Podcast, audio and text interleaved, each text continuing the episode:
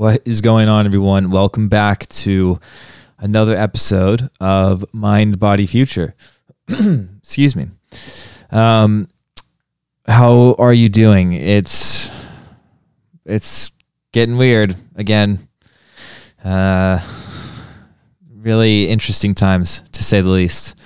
Um, but beyond that, I hope you are doing well. Hope things are um, going in a somewhat positive direction.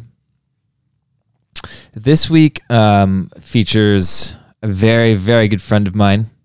Um, he's actually f- somewhat responsible for my uh, journey with mindfulness, actually. Um, he's one of those kind of right place, right time type situations. And uh, he pointed me to a couple books and which we talk about in this episode. And um, yeah really has helped guided me uh, on my journey. So guest today is greg downey. He's an international dj artist and label head.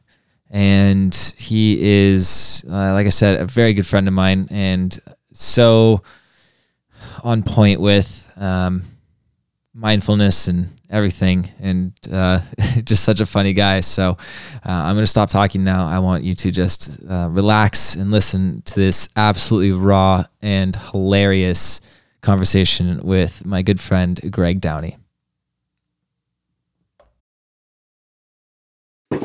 Oh, all right everyone. Uh, sitting here with a very good friend of mine and someone who um, I would consider an equal when it comes to mindfulness. Um, actually, I do have to give you a thank you, but first I'll just finish giving you a stupid little intro. Uh, uh, my friend Greg Downey. Um, but yeah, I want to say thank you, Greg, for uh, helping me kind of really get on the path. I think you were the one that pointed me towards. Um, you definitely pointed me towards. Um, what is it? Turning Pro and the War of Arts, and then also I think did you point me to A New Earth as well by Eckhart Tolle? I think, yeah, I think I could have possibly done that because that was one of the books. That was one Yeah. of the standout books along with Yeah. those two. Which, I mean, Yeah. I've read a lot of books over the years, but I found that that um, that New Earth had like a real. It's kind of timeless, but it's like some of these books. It can be quite in depth. That one's in depth, but you get it quickly. Like it, it's an instant Yeah. sort of, you know, it resonates straight away. Whereas sometimes there's various books Yeah. you read and you might get bits and bobs from it, but that book has You gotta so reread much it and you stuff. get inst- Yeah, it's you Exactly. instantly. Fe- I don't know. I instantly felt it whenever I read it.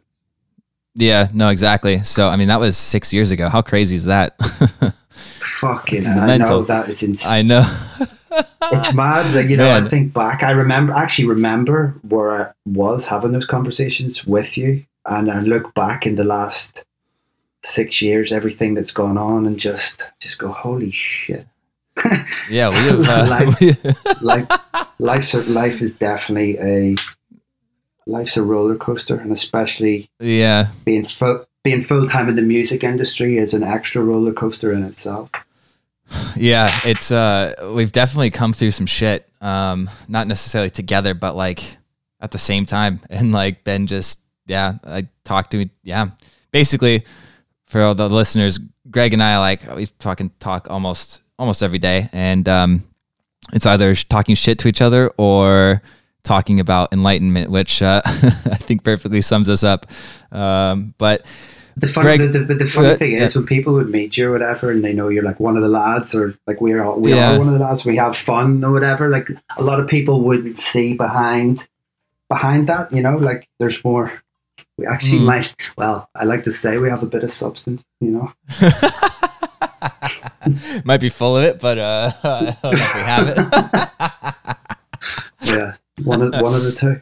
yeah, something like that. Um, but yeah, no, definitely. Um, it's we actually became friends fairly quickly uh, through another friend. But um, it's interesting how I said this to you before, but like you and I are like way closer than I was with him. Um, and that's just it's funny that like I'd like almost never hung out with you or even seen you in person, and we became Yeah. like decent friends. And then here we are. Now we uh, have slept in the same bed a few times, and it's fine. You got kicked out and you got relegated to the floor, son. I just want everybody to know that I uh, I actually gave up my bed to Greg because I'm just that good of a fucking friend.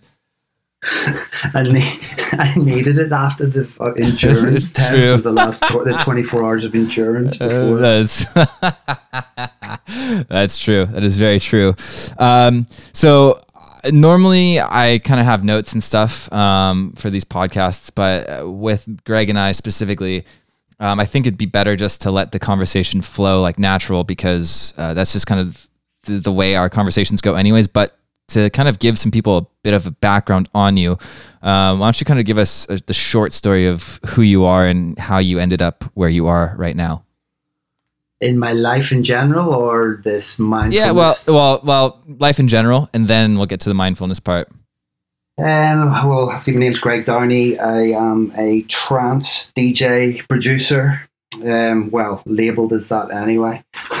um, and there are lots of different styles of electronic music, and I've been doing this for many, many years. And um, the last few years, actually, I took a few years out of my career, which we spoke about in another podcast. And in the last maybe four Yeah. years since I came back, I I needed time away from the whole music industry for various other reasons, and took that time away to um, get my fitness in check. I did a lot of Thai boxing, did a lot of self development, and just basically I just took a, maybe three years of letting life catch up with me because I've been relentlessly doing music since I was like 14 years old. So um, it was a hard decision at the time, but that time away has definitely stood by me for when I came back. And when I came back, I spent all my time basically sort of revamping my sound. I started my own brand, my own label, which has done reasonably well over the last few years. And my DJ career is doing well. Before this COVID horse shite started, it's um, it was it was going on a pretty good path, and it's going to continue to do so. So yeah, I'm, I'm enjoying um, I'm enjoying music more than ever. Um, I did notice a lot of the same inner feelings and tests come back um, through when you came, came come back into the music scene and the sort of rat race Mhm. as such. But that's where things like mindfulness and the things we're going to talk about now really come into play because these are the things, these are the keys and tools which can keep you on a path rather than unnecessarily possibly falling off the path. And I can see that with a lot Mhm. of artists because, you know, music has a lot of mental health aspects to it. It's a very testing um, industry, and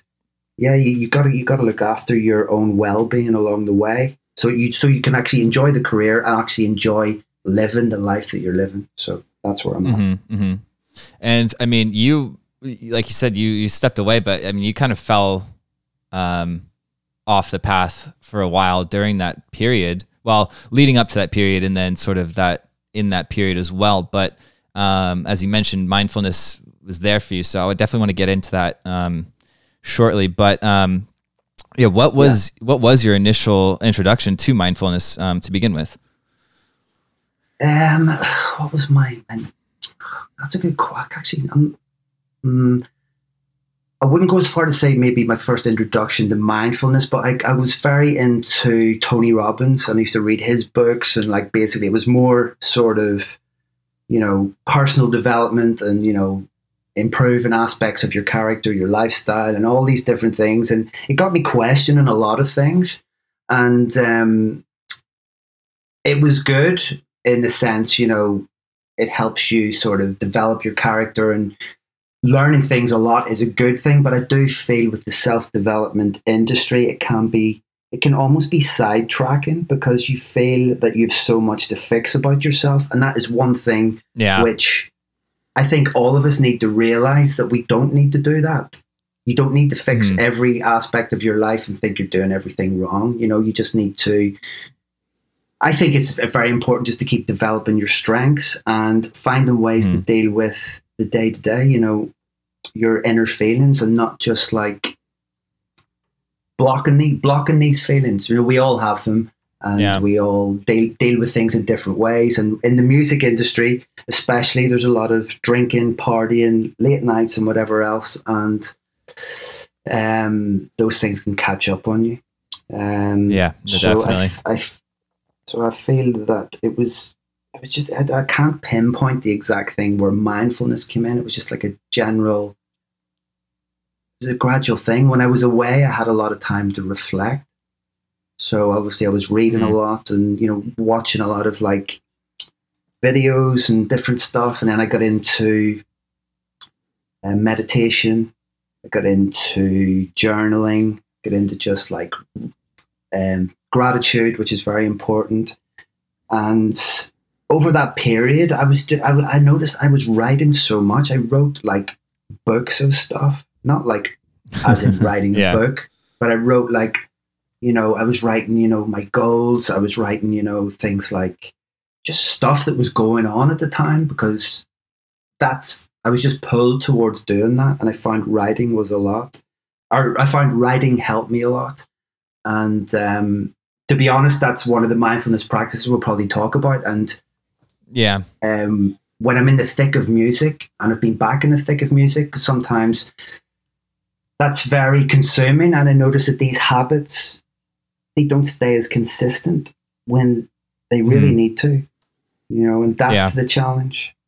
Because when you Yeah, no, feel that totally. you don't have time to do your gratitude or, you know, take time to get into nature or meditate or things which you need, that's the time when you need to do it. When you feel you don't have Yeah, time to do these things, that's when you that's the time you really need to say, okay, I have to do this because you you've just got yourself caught up in the hamster wheel in your head again, and that just takes over. And I think that is the Yeah. key of mindfulness is breaking that cycle. Do you know what I mean?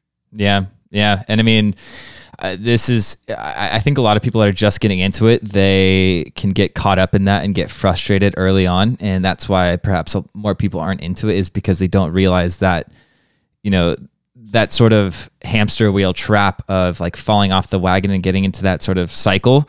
That happens to everybody. Yeah. That's not like um, i it's not like something that only happens to people that are just starting out. You know what I mean? It's it's a it's going to happen for the rest of your life, and that's part of the whole challenge. But the sooner you're able to kind of break out of that and get back onto the to the path, it it's e- it gets easier and easier. But that being said, there's still always going to be challenges. There's going to be plenty of days that you just feel like, dude, I just no, I'm not today, not today. And I mean, to be fun, to be honest, I've I've only meditated once or twice in the past like week and a half or something like that, and like Yeah. yeah, it's you know it, it is what it is. But um, literally as soon as you just sit down, on like, yeah, point, as. I was talking before about the sort of self development, self improvement, and then you veer into meditation and all these Uh-huh. other things.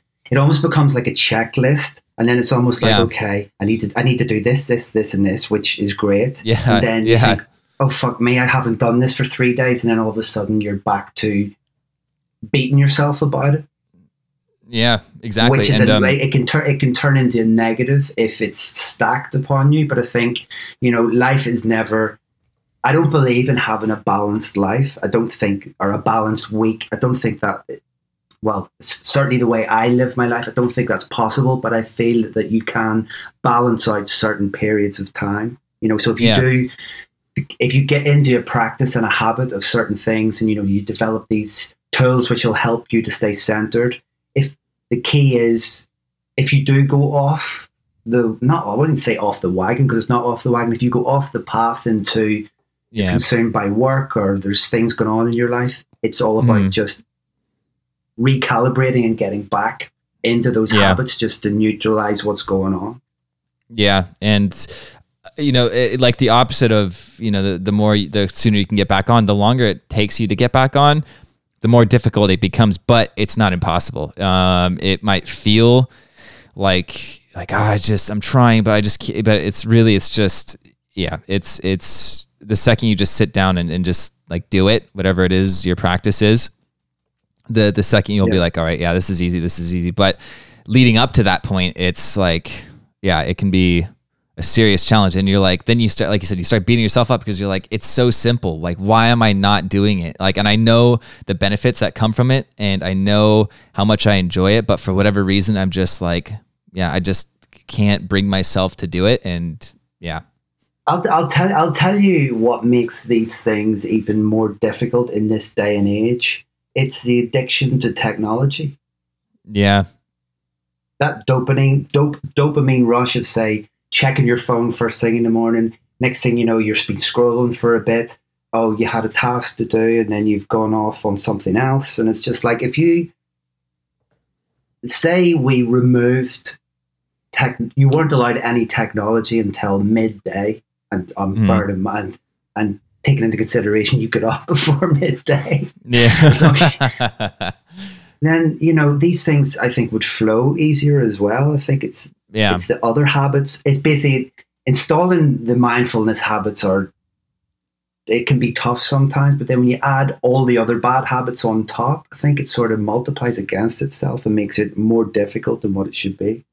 No, for sure, for sure. And uh, kind of to your point about the uh, no technology before noon. Um, I mean, obviously the time can be different for anybody, but still, just I've noticed that when I wake up and if I happen to have my phone by my bed um, and I, I check it, I, it's it's Yeah. like it just completely you can feel it throw you off. It's um, You- it's you- crazy. You, you can feel that vibe, and it's just like fucking hell. And you all, it's like you, it's almost like it talks to you, and you don't. Sometimes you think you don't want to do it or you don't want to look at it. Next thing you know, you're just looking at it. yeah, it's like yeah, exactly, like, one okay, hundred percent. I knew I didn't want to look at this. I knew I wasn't going to look at this, and whatever like twists and turns have just happened, it's now in my hand, and now I'm looking at it. Like that, that's an Yeah. issue for me. Yeah. Yeah, you're like, No. oh, I just gotta check this one email just to see if someone got back to me, and then next thing you know, it's on It- you're on Instagram or you're on wherever, and you're like, what the fuck? Do you know? It's do you know what? You know what? It's like your brain thinks of a reason as to why you needed. uh, You're sorry. Your brain thinks of a reason as to why you needed the phone, which is a legit reason. Like maybe it's something important, or you needed to look something up, or send an Yeah. email or whatever. But it's almost like that's the gateway to get back to the phone in the hand, and now you're staring at the screen for another forty minutes. yes. yes, exactly.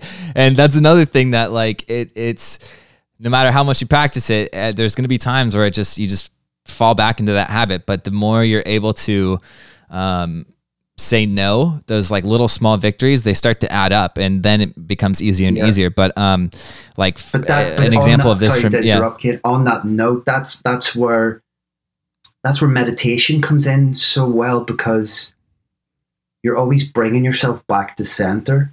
You know, your brain wants to veer off Yeah. into its own path. It doesn't want to do it. It doesn't want to think. Uh, it's thinking of loads of bullshit, and it doesn't Yeah. want to be there.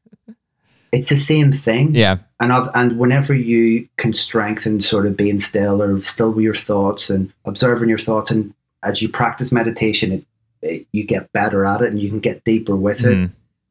i think it makes things like that just way easier you know Oh yeah, no, for sure, for sure. And then, it, like I was saying, those little small victories, like getting up and sort of completing your morning routine before looking at your phone, like uh, it just yeah whether it's you know I just get up and I want to you know quick journal for five minutes and then I can check my phone, uh, or it's quick journal for like five minutes, then meditate for like ten. It's just like Yeah. as soon as you just if you don't touch your phone and you go straight for like what you're supposed to be doing, it yeah, it just makes it so much easier. And then afterwards, you're like, then you check your phone and you're like, I'm so glad that I actually took the second to like do what I needed to do first before I checked my phone.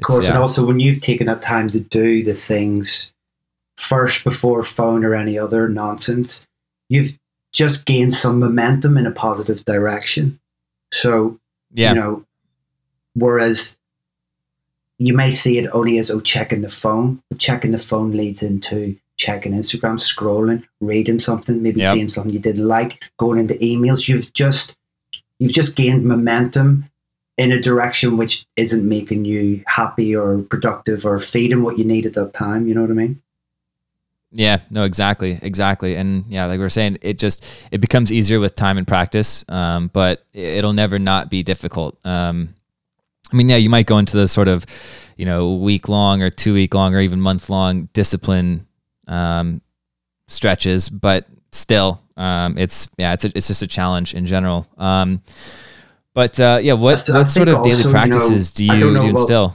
Yeah. Well, oh, sorry, I'll get that. I think No, no, no, Well, For no. me, me, I think when you spend a lot of time by yourself, like I'd say, like I live by myself, and obviously you produce in the studio by yourself or Mhm. whatever. Yeah. It can things like that can be, you know, that's your contact to the outside world, so you're always on it, you know.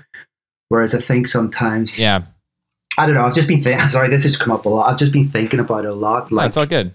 um, yeah, technology. I, I think it would be better for all of us if there was just less of it and more seeing your friends, you know, or just seeing humans. Yeah. And obviously, COVID's fucked that up a bit in the short, shorter term, but anyway, that's enough about the phone. Yeah, no, for sure, definitely. I mean, I uh, I think I think fortunately, we're starting to see a lot of people realize that the phone um, and this constant, uh, always on, always available type thing is um, is actually not good.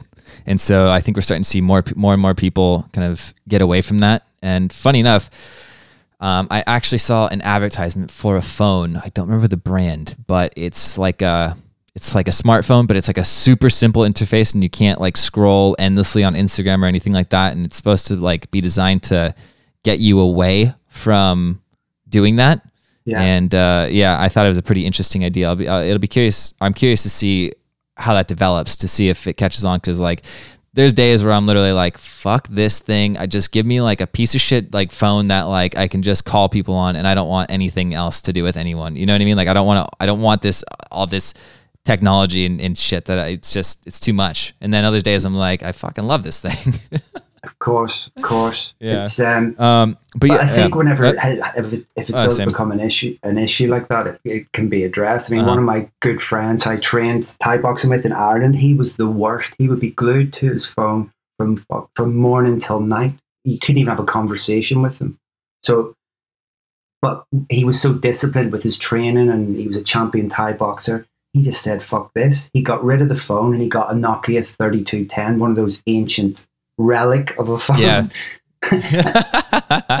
And he, he took Yeah. it back. He actually did a few podcasts. He started a podcast about life and various different things. And he was just saying like how much it transformed him. You know? Yeah. So, Yeah. so- I wish um I wish we didn't need it for, you know, keeping up with music. all that stuff. Yeah, I mean if we didn't have to have it, I probably wouldn't have it. Although the reason the one thing I do like most about my phone is just the camera because I like to take pictures, but you know, otherwise like yeah, if I didn't have to have social media, I probably wouldn't. Um But, I mean, look, all these yeah. things, right, are great tools and they're good things to have. And, Yeah. you know, it, they can, they're positive things as well. It's just when you aren't mindful about them, that's when it can become an issue.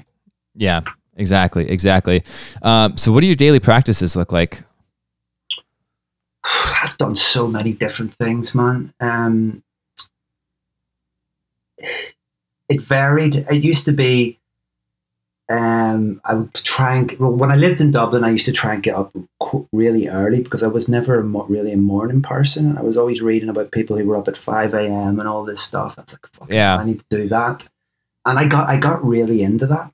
Like I'd get up, Mhm. I'd go running, go to the gym, and where I used to live, uh, it was like the sea was there, but it was freezing cold. Like you're talking like Irish Sea, proper freezing cold.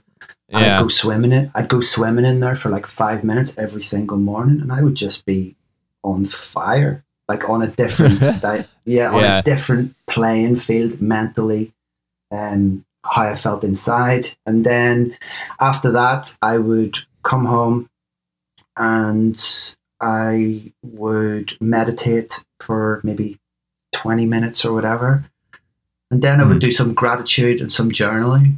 And that was kind of sort of where, where it was at. And as well, kind of mix these things up a bit. Like sometimes I'd maybe read before I did, uh, Yeah. went, went to the gym. Or I'd find that I used to, I'd mix them up. Um, at the moment, I was, at the moment, I've been doing like meditating as soon as I woke up Mhm. um, because I found that I'd been putting it off for so long. I hadn't done it in a while, so I was like, okay, like I've got into a routine. I do like a guided meditation as soon as I wake up, and Mhm. Which one? Uh, which one? am There's a guy actually. This shaman guy. When I went off to do ayahuasca, he did one for me Oh wow. years ago, and it's a, it's called called being or something. It's about it, basically the meditation is about um, you know the we want to be a certain cat a certain not character, but like you want to you've got a vision for yourself. You know, Yeah. your your ideal self and.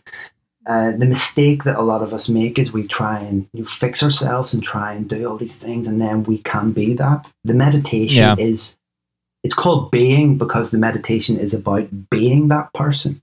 You understand? Mm-hmm. So it's like it's Yeah. like it's like not fixing yourself as such, but we're all characters in our own movie as such. So it's like, Yeah. you know, for you, you're a techno artist, be the mm-hmm. techno artist, make the tracks, do the thing, whatever. Yeah. Rather than think, I want to be a techno artist Yeah. and oh maybe i'll get accepted when i do this and do this which obviously those things play a part but internally if you just be just be what that character is be the thing that you want to be you know what i mean Yeah. Yeah. so so that's one meditation and then i do like uh, there's another one called uh, a few things by you ever heard of kelly howell but like binaural binaural beats it's called Uh, I've heard of uh, binaural beats, but I that name kind of sounds familiar. Yeah, well, I think she's sort of like the main sort of person, and I don't know if she that's her name or whatever, the binaural beats Mhm. thing, but it's like sort of brainwaves sort of stuff. Um, yeah, yeah, yeah. I mean, I've done some of that stuff. Um, it's kind of a trip, but um, maybe I think maybe at the time when I did do it, it um, I just didn't fully understand it. I also wasn't like able to kind of get beyond the noise. Um, so maybe now that would be that'd be interesting to do that actually. I just find it's good to mix it up. You know, like sometimes that's what I'm on at the moment. There was a time when I used to get up and I used to just, you know, if I was meditating, it would just be in silence. And I haven't done that properly in a while. So I feel like I need to do that because it's almost like a different vibe. You get, it feels different.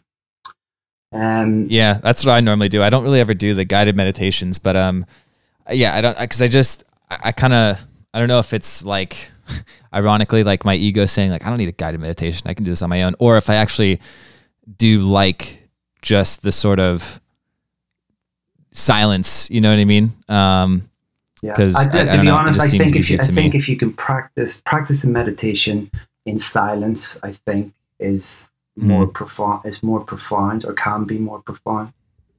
Um, yeah, but going back to the routine, I mean, there was a period where I would, I, I'd, I'd want to get up early and I'd start meditating, and then it would put me back to sleep, and then I'd wake up like two hours later, Yeah. and I'd be, I'd be pissed off. Then I was like, okay, I can't do that, so I have, I have to go out and do my exercise first, come back, then I can do meditating. But sometimes after exercising, I don't feel like doing it, you know. So it's, it, it's trying to. There's not a strict um, structure. It's they're always sort of what's the word.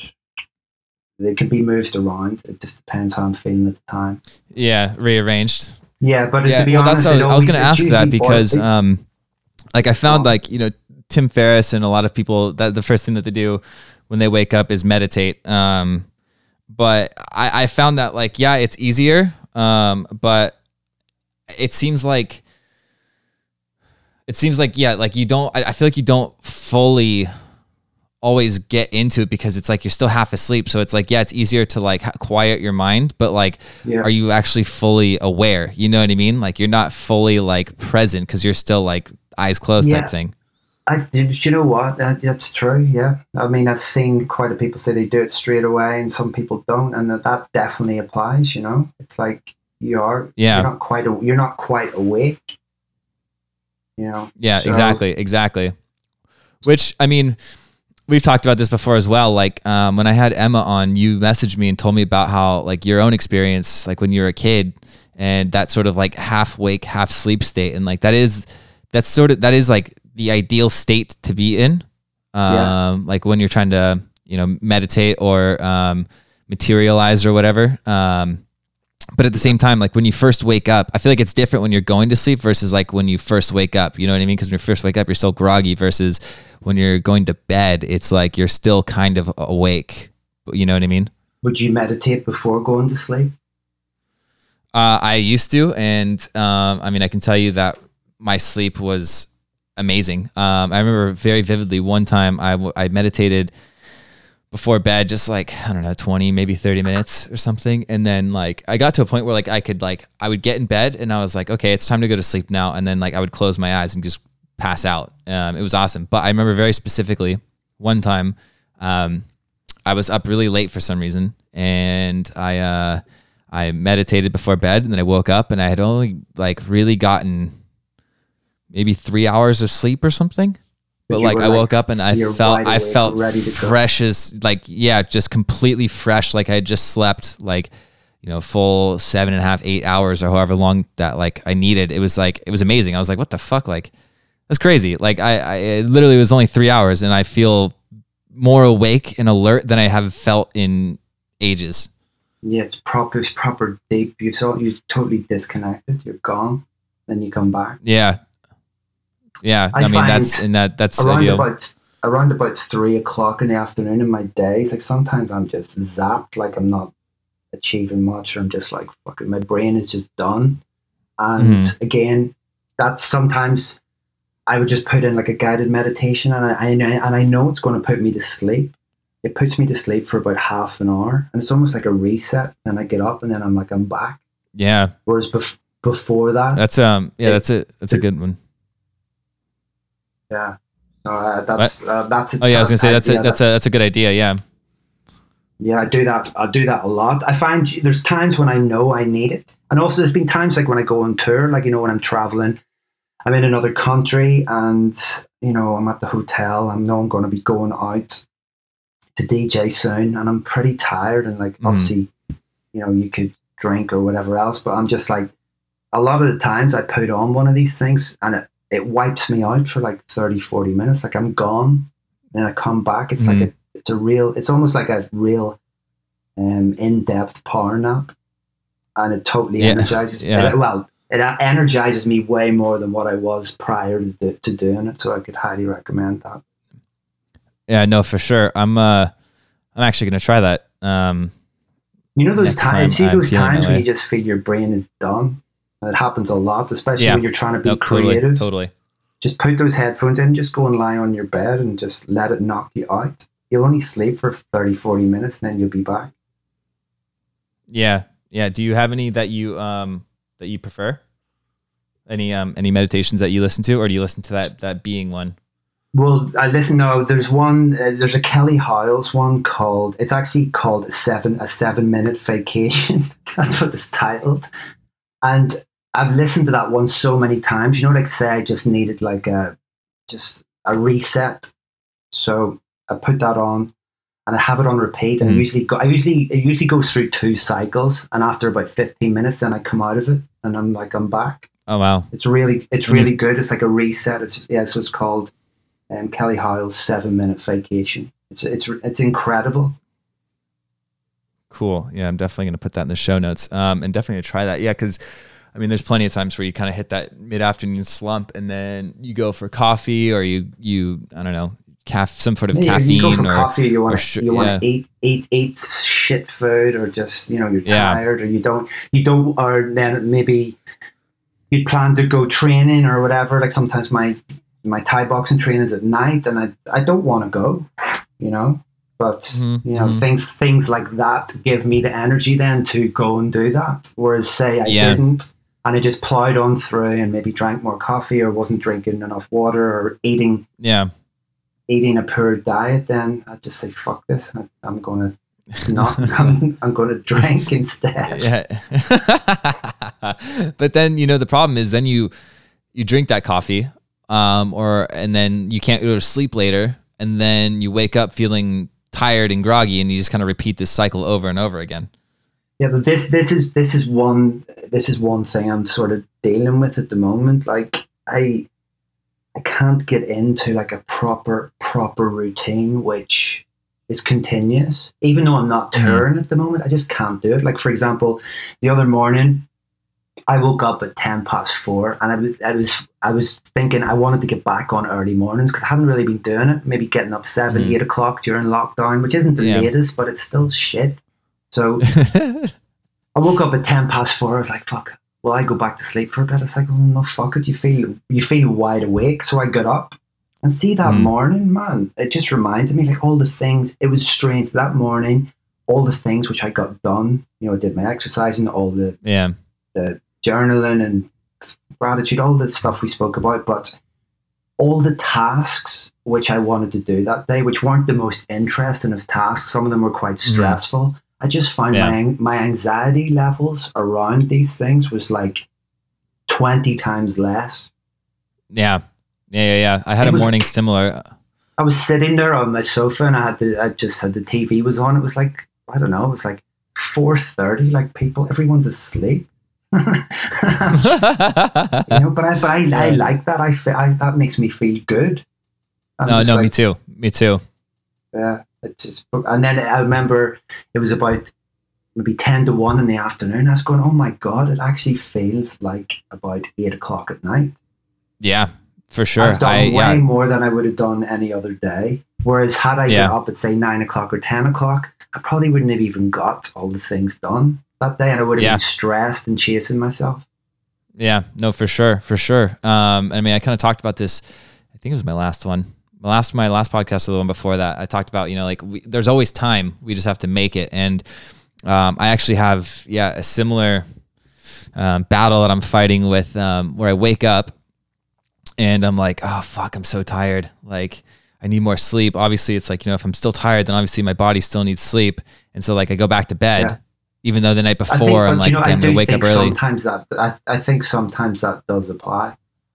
Oh no, no, no, for sure, for sure, for sure. I mean, you definitely need your sleep, but um, it's like a lot of times it's just like I don't necessarily need it, but it's like I, I tell myself that I do, and then I go back to bed and I wake up and I'm like, God damn it, like did this again. Yeah. Like I already planned on like doing things in the morning, and now it's already you know 10 a.m. and like I Uh, gotta no, go, yeah, gotta you- go.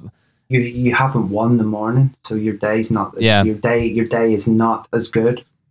And look, Yeah, the thing exactly. is, right, with things like this, if you you need a good I don't know 60, 70 days of doing this, even if you don't feel like Yeah. it, to get the habit installed. Easier said Yeah. than done, you know. But that is Yeah, it's literally a habit and when you get when you're getting the benefits of it it's great but i mean for example the other day when i was flying this is what i'm saying about my routine at the minute the next the next day like i was i couldn't sleep that night even though i'd been up from so early and then the next Mhm. day i was just i was shit i, I had a real crap night's sleep for for two nights in a row and i'm just like it's been a struggle then for a few days so it's like trying to get your head around the balance yeah. you know Yeah, and I uh, experienced the same thing. Um, yeah, I had an early morning not that long ago, and uh, yeah, you're like, okay, cool. I'm, I'm I'm back on here. I'm gonna keep this trend going, and then it's like the next day, and you're like, what the fuck? they just can't. Yeah, it takes a while to get back on that train for sure. Yeah. So yeah, I mean, the, one of the best things that anyone can do for their mind is get a morning routine, and if Yeah. you can get up r- very early in the morning and get that habit, everything else is a hundred times easier, and it's something which Yeah. I have done well at, and and my default setting is not that, so I've slipped off a lot, and when I slipped Yeah. off, I'm just like, just not really buzzing, you know. Yeah, So- no, for sure. Me, that's me too. Me too. Um, yeah, like I like I said at the beginning of this, um, I kind of want to just keep it free flowing and stuff. So I've got some stuff that um I wanted to talk about. One of which was you texted me the other day about my last podcast. Was it my last one? I I get them mixed up.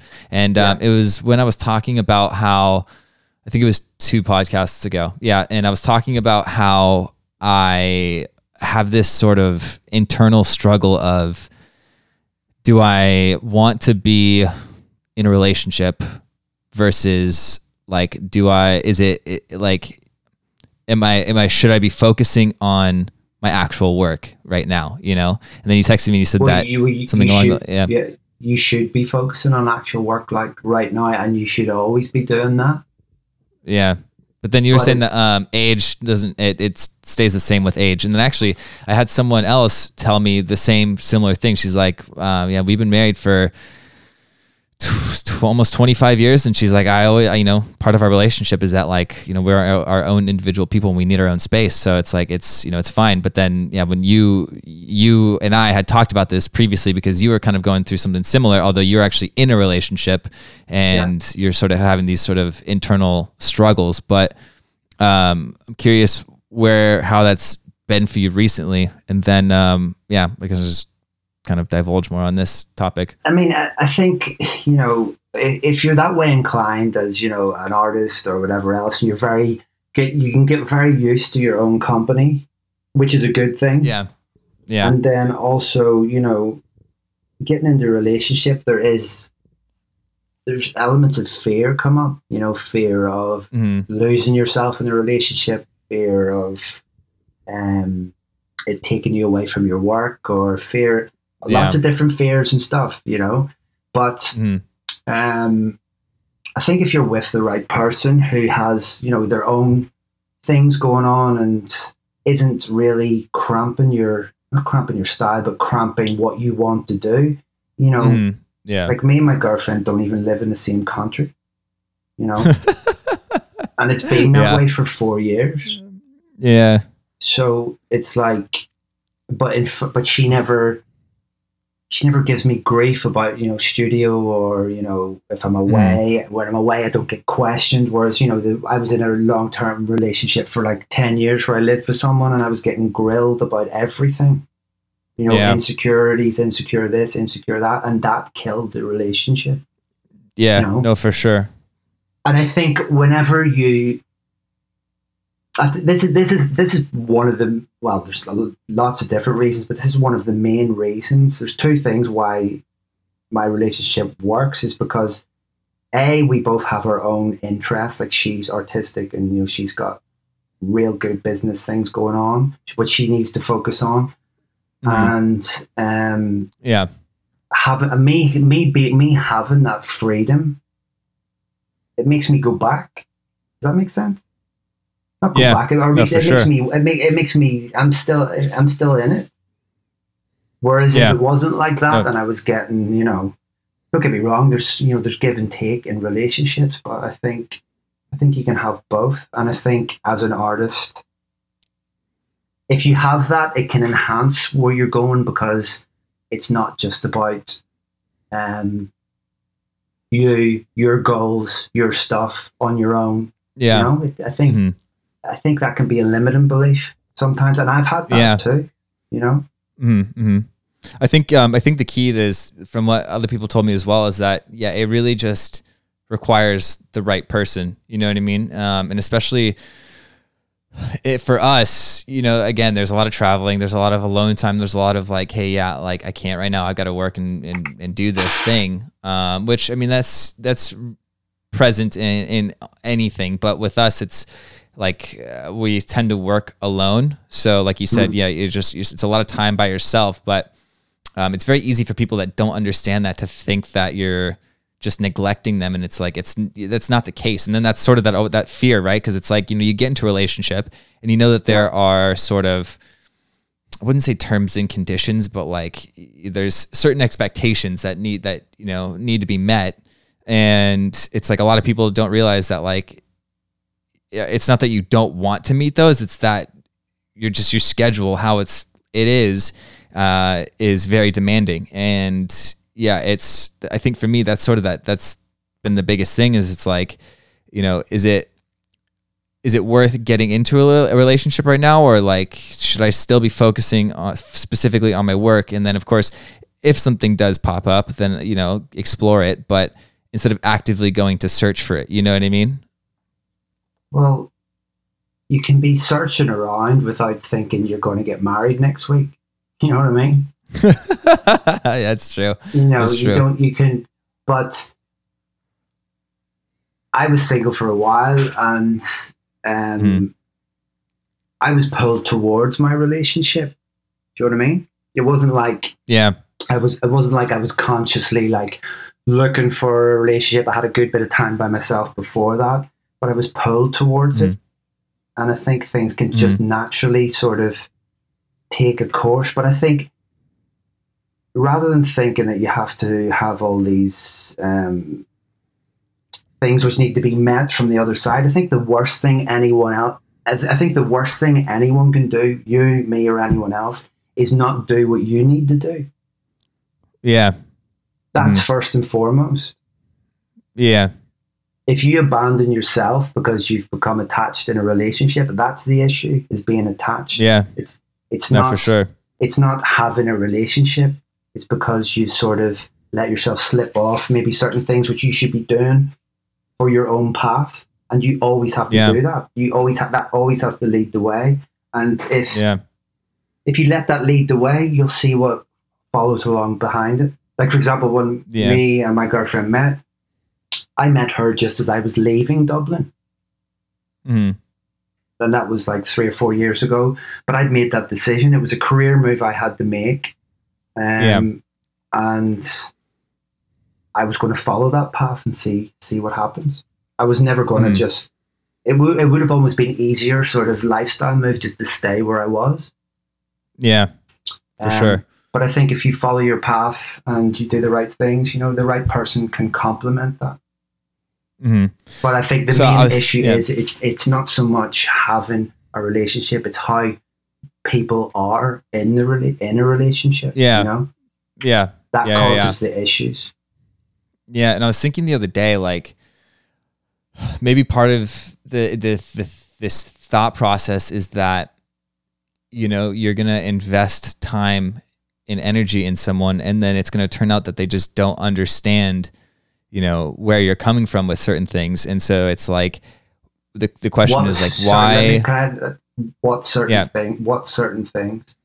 like like for example like you know let's say you start dating someone and they don't understand you know the the how how intense you know like being a music producer and a dj it can be you know what i mean um, they think they do and they're like whatever and they're cool they say they're cool with it but then you know and you, it seems fine at first and then eventually it falls to shit because well you're always traveling and this and that so after enough of those you start to think like well fuck like this person, you know, like I, I have this fear that this person is gonna, you know, I'm gonna invest time in this person, and then it's gonna fall to shit. And it's like, what was I doing? Like, why was I wasting my time? But then I was just thinking, as you were talking earlier, like maybe that's actually, maybe it's partially that, but then it's also a slight fear of like, what if I get into this relationship and as a result, I sort of either lose myself or I just Or you feel trapped. of. You feel trapped? Yeah. Or something. Yeah, it's like Yeah, exactly. And it's like you can't really think about that, but like, yeah, that's a thought that definitely comes.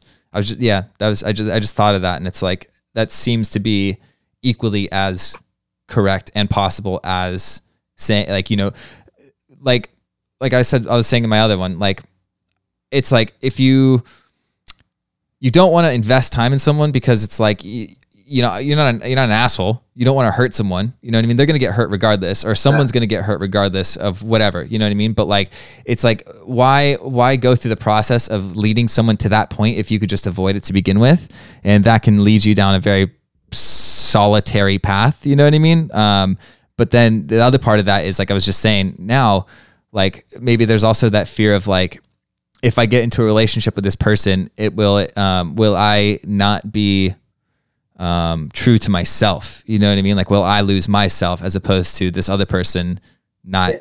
living up to their side of the deal? I guess. Yeah, of course. I mean, that is and that is a big deal, and it's good to be thinking like that. I mean, Mm, um, it's just it's really really important that you just follow your own path, and if someone comes along and it works out, or and look, the thing is, right? You can't think, okay, if I invest all this time in or whatever, you're able to gauge if someone's worth taking the risk on. You know, yeah. No, for you, sure. You for can sure. get hit by a bus next week. We're all going to die one day anyway. We're all going to get fucking upset. So it's like, yeah. No. you know, yeah. it's it's whether it's someone you want to try and take of some element of there's always there's an element of risk in it Mm-hmm. Yeah. you know and definitely. who knows i mean you fuck man you could be in madly in love for four years and then after that it, that might be that chapter closed or it could continue but you you just need to find someone initially, or well, not find someone. If someone comes along initially and it's worth taking the next step, just focus on the next Yeah. step and see what happens. Yeah. But sometimes Yeah. when you look too far ahead of these things, the anxiety, and then you're in that loop of overthinking it. I've done that Yeah. before, and it just does your head in, and it actually does the relationships head in as well.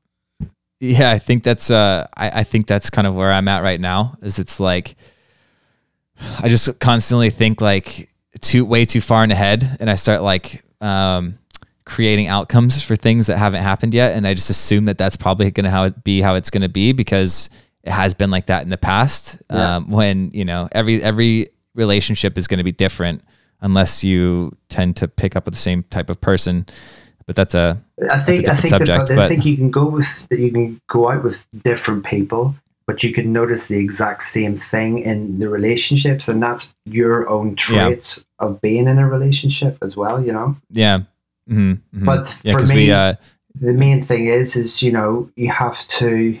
I always come back to it is just follow your path and follow the thing which you've been put here to do. If you, yeah it's when you neglect that, then that's got that can really harm your life, which no one wants to do. You know. Mm, yeah. And uh, that's actually the next thing I want to talk about, which um, this is what I talked about my last one, um, which is like you and I are both big fans of David Goggins. Um, he's a, you know, he's just a, an animal, but he literally the day after I put out my podcast, he put out a video about how, about basically the same thing I was saying is like, you know, people are waiting for, change like here in the states like we had the election everybody's waiting for change for things to get better and stuff as opposed to taking responsibility for yourself and your behavior and your actions and Yeah. making the change now you know what i mean? And um yeah i i've just lost my train of thought. But uh i was gonna i was gonna i was gonna connect that back to um, what you were just saying um, about oh okay yeah about you know just doing what you need to do. And so would i got into an argument with someone i don't know if i told you this but um well, not an argument but let's say um a slightly heated debate with someone about yeah about the sort of taking personal responsibility as opposed to you know their their point of view was some people just need help and they're fighting for survival. Um, but then i from just Some people need own- help in what in what context? What do you mean? well like you know people that are in like desperate dire situations and stuff and i was just thinking like i mean there are people here of course in the states like in the in the really poor uh, areas that need help like that but i was thinking like are you talking about like war torn countries or something like what you know but um where i was coming from was sort of a, a mixture of david goggins and joe dispenza which is you know we all are in charge of ourselves and how we how we feel Yeah. and you know we can't be waiting for this change to feel um, like the person that we want to be or or, or whatever and True. on the David Goggins side, it's like you know, there's no excuse. Like uh, it's if you make an excuse, it's just an excuse. If you want to play the victim of your environment, you know, then you're always going to be that way. And yeah, I- some I- people were I- dealt. I, agree with that completely. Yeah. hundred percent. Yeah, and and some people were dealt shitty cards. It's just that's just the nature of things. But then I was telling her, I was like, you know, we the It's people what, that what, weren't. it's, what you just, yeah. it's what you choose to do with the shit card. no, exactly, exactly, that's exactly. the Like yeah, We've all Yeah, had certain things, or you know, things could have been different in different ways, or blah blah blah. So, you know, some more so than others, but you know, it's what you do with these challenges and the adversity. It's whether it's going to shape you or whether that's just going to define where you're going to stay for the rest of your days. You know, Yeah, no, one hundred percent, and that's kind of, and I said that, but then also I said, you know, also for the people that weren't dealt um, those cards, like it's kind of, it's our duty to kind of set an example for people to to to follow, and then also to help lift others up in in different ways, whether that's through you know charity or just from like mentoring like people like you know that are kind of that need that sort of guidance or or whatever. But then the other side, with the more mental side, was um, the the dispenza side of you know like if you can make yourself feel like a victim you can also make yourself feel like uh like you're on the offense and Yeah. it's it's you know because we follow this stuff it just makes sense to us but it's it always gets me when people don't understand the point of view that we have. You know what I mean? And it's like it's this sort of It's allowing like it's a, it's the a bit extern- sort yeah. of like um, a little bit close-minded sometimes, you know. Yeah, yeah, yeah, yeah. And they think that it's like, oh yeah, well, you know, eh, if that that might be great for you, but not everybody is like that. And it's like, no, everybody has that ability. You know what I mean? Everybody has the the the the opportunity to take control of their thoughts and their and their surroundings. You know what I mean? It's like allowing your external environment to dictate how you think and feel is it's easy, you know, and I mean, a lot of people do it, and we, st- you know, we still do it. Um, but uh, living in that sort of that that mindset of well, it's not my fault, it's my surroundings. It's like that's not that's not that's not living up to your potential. That's that's not that's not. Um, I don't know. You- I don't, it's I don't know like what the right word is.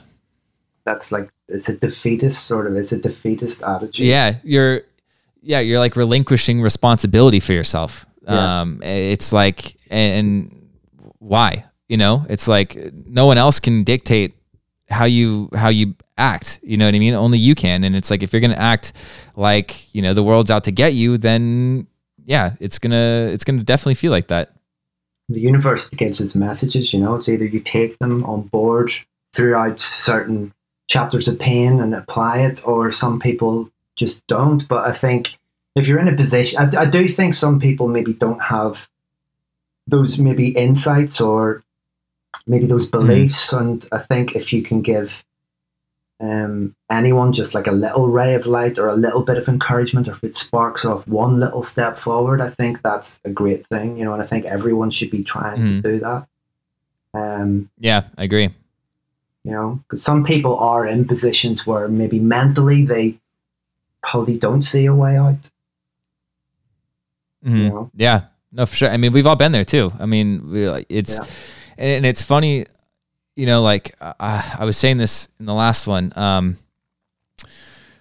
like there's so many times when you just think like no one understands how I'm feeling right now, right? Like, and that's why we often don't talk about it with the, with people because we we think that people aren't going to understand where we're coming from. You know, it's that like they can't I think possibly. I think there's an element of there's an element of truth in that too, depending on who you depending on who you talk to. on you who know? you're talking to. Yeah, and it's like yeah, yeah. like for example, there's there's a handful of people where say I would talk in depth like this, and hmm I'm doing it not.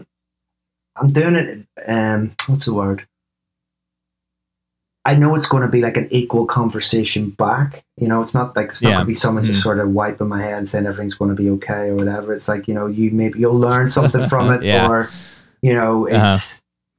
Whereas if you are in a vulnerable state and you talk to someone that's, you know what's going to come back and it's not really going to help you. It's like, it's Yeah. pointless. It only it only just magnifies the feelings that you've got going on at that time, and you and you do think, fuck, Yeah, you feel un, misun, you, you feel misunderstood. you yeah. know? Well, yeah. I mean, there's definitely that that that possibility. My point was just that we feel like nobody could under could possibly understand when that's not the case. But I mean, your immediate surroundings, yeah, they may not. Um, which I think that's that is that is definitely true for a lot of people. Um, but I, you know, I just meant in general. We we think that it's just not possible that anybody else in the world could possibly understand how we're feeling. And then you know, you come out of these situations, or you talk to someone like I, I tell you how I'm feeling, and then you're like, yeah, I feel the same way, and you're like, oh wait, what the fuck? Yeah, like you feel the same way like you you, you like and then you're like oh shit like okay so uh, maybe i'm not the only person that can think or feel this way and then therefore it makes it makes it better and then i always try and remember that um if i find myself in one of those states i just have to like i try to rem- remind myself that like you know like you've been here before other people feel this way and you've come out fine so it might take a little while might take a little longer this time but you'll be fine it's almost like just not trying to beat yourself or fight it too much when it's like you're going through Yeah. those sort of waves or periods, you know, or just question Yeah. why is this like this again, or why am I not doing this, or just you know, it's yeah But I think there's probably quite a few people who you might look up to or whatever, and you think they've got it all sorted out. But fucking most people don't know what they're doing.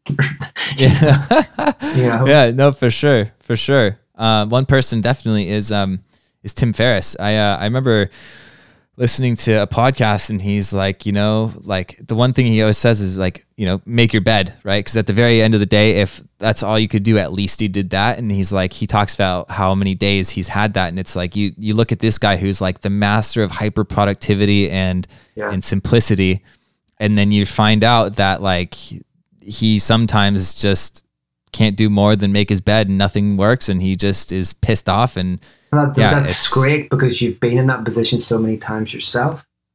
You know? yeah exactly Exactly. I remember actually I read a thing, a blog which he wrote. He was saying, I think I don't know if he was talking about depression or whatever, and he was saying he went through a period where he didn't hardly speak to anyone for ages. He was not doing his work. He was like at home, sort of lounging around and drinking or whatever.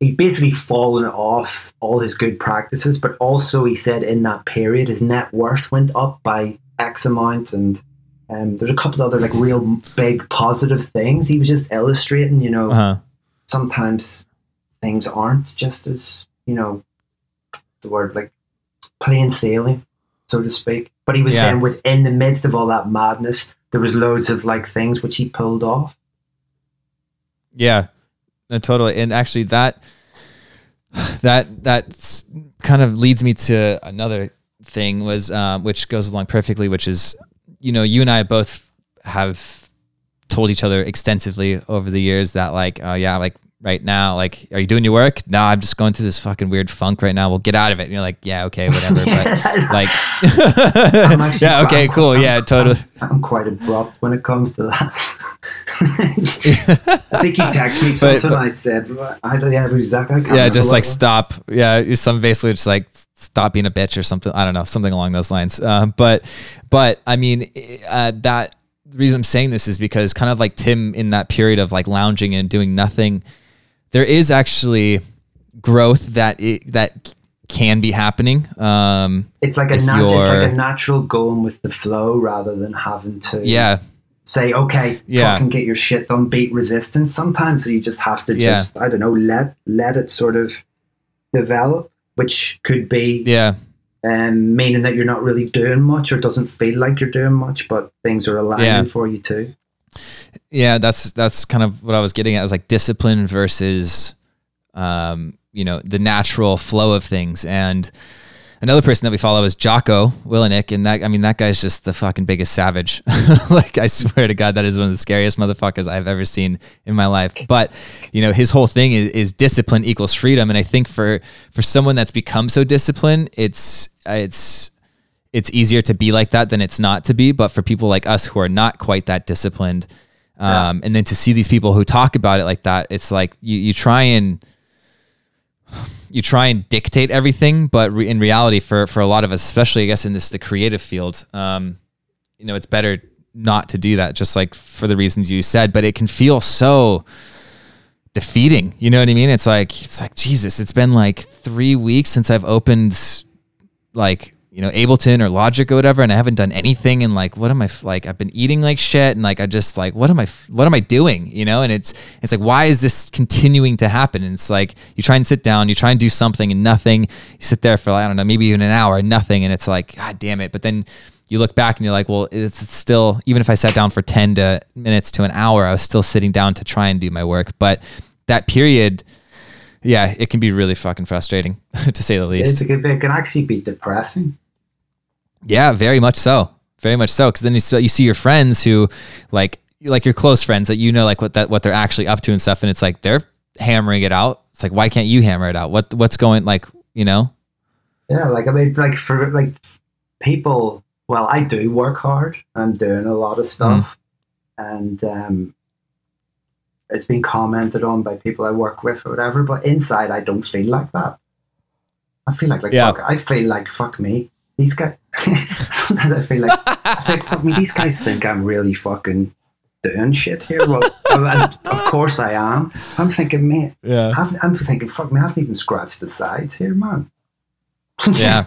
No, for sure. Yeah. Which then is- you think which- about that and you're like- that is a good thing, you know. But Yeah. Yeah, but then at the same time, it's like I'm only scratching the surface, and this is what's coming out. But then it's like, well, why am I not pushing harder? Exactly. Like, why am I not? Why am I not? Yeah. One thing I was going to say though, you know, you look at these guys are so disciplined or whatever and whatever. Like we, we are tuned into this, right? We're tuned into learning about other people's habits. You know how you can Yeah. do better and whatever. And you know, the things which I am doing now, which are second nature, still hard and stressful or whatever. I wasn't doing these things like three or four years ago. So you're growing into Like it. So you, you grow into different levels of discipline. I mean, there's certain things I Yeah. have to do every weekday to keep it. I, I have no choice. I'm committed. I'm in it. You know? Yeah. It's not Yeah. Yeah. it's yeah. not like, oh, I can just fuck around and see what's going to happen that month, whatever. This needs to be done, whether I like it or not. yeah.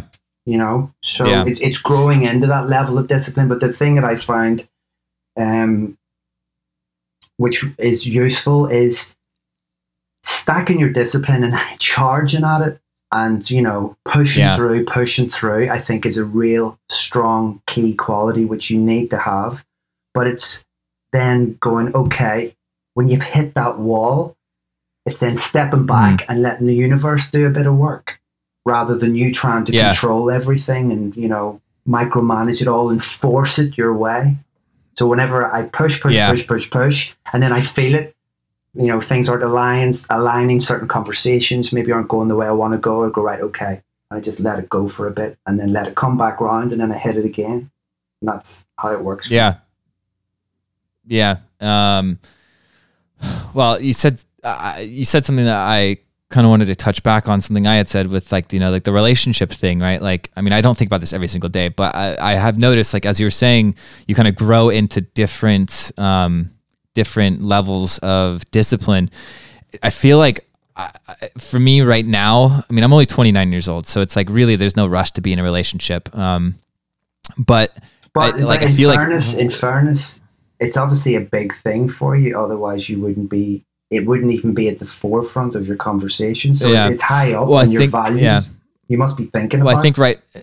Well, I think it's because I'm dating right now, and so I just like I'm thinking about like you know I um, again I'm thinking way too far ahead, but still like it is good to kind of just at least have a, an idea of what could happen or or such. But that my I think the conflict for me right is like I said I am dating right now, but it's like I'm growing into this period of like all I want to fucking do is just work. You know what I mean? Like I don't I don't care about anything else Yeah. but like I do care about relationships and stuff like that. And of course, again, it's like if you find someone awesome, and it's like I've you know I've met some great people, but it's like it's like if I'm growing into this period of like just head down, phone off, focused, it's like what room is there for anything else? You know what I mean? And like I don't even it's like it's like and right now it's like I don't even want anything else. I know, but that, sense. this is this is where the trick comes in. It's like that's your brain. I'm I'm like that. I'm like that now. I'm always like Mhm. that. But that's where Mhm. you there's certain aspects of your life which need attention. You've got your career to, Yeah. make, you- to make your career go better. And I'm not saying it has to be like a relationship that you're in, but it could be friendships or whatever. These things need nurture. Uh-huh.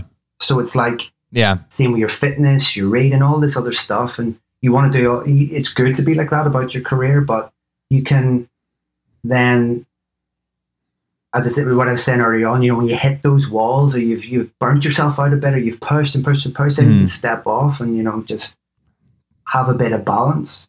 You know, Yeah.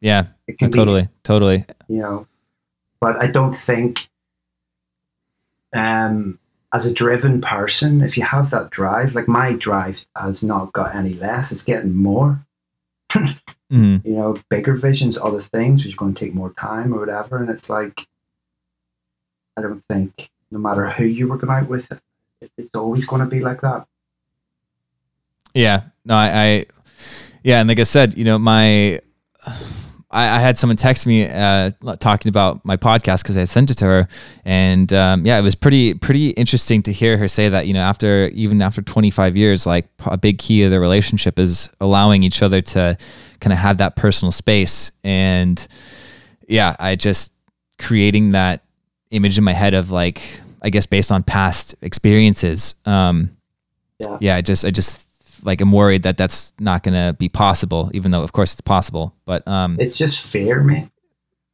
yeah, no, exactly, exactly. Um, But what's your biggest fear? if, if you um you just gotta roll with it and see what happens. If it's someone worth Yeah. rolling with for for now, Yeah. it's just see what happens. You could surprise Yeah. yourself. Yeah, no, for sure, for sure. Um, I I want to hear about your your take or your process on sort of manifestation because um, I think we're, we're in agreement um, about how I think most people are really about how manifestation is not simply just saying, "Oh, I want this," and then here it is. It's about you know kind of aligning your basically your entire life with Yeah. what it is you uh, are trying to achieve. But do you sort of have any, um, I guess, manifestation practices or or materialization practices um, that you do? Um yeah, well the thing was, right, I didn't know anything about manifestation, obviously until I was a bit older. But Mm-hmm. from when I was 14, I got into music. When I look back, I didn't even start reading about manifestation until maybe another 14 years after that. Maybe it was 28, 27, 28. And I looked back Mhm. over my life and I looked at all the things that I had manifested and what I'd actually done, but it was a subconscious thing. It was like every, everything I'd focused on. I wanted to be a DJ, the labels I wanted to be on, clubs I wanted to play at, and I'd done so much by like so young, and it was by Mm-hmm. visualization. Yeah. It was by visualization, and I was so pulled towards these things. And then, obviously, as you say, you know, manifestation isn't just a case of like visualizing things and these things land on your lap.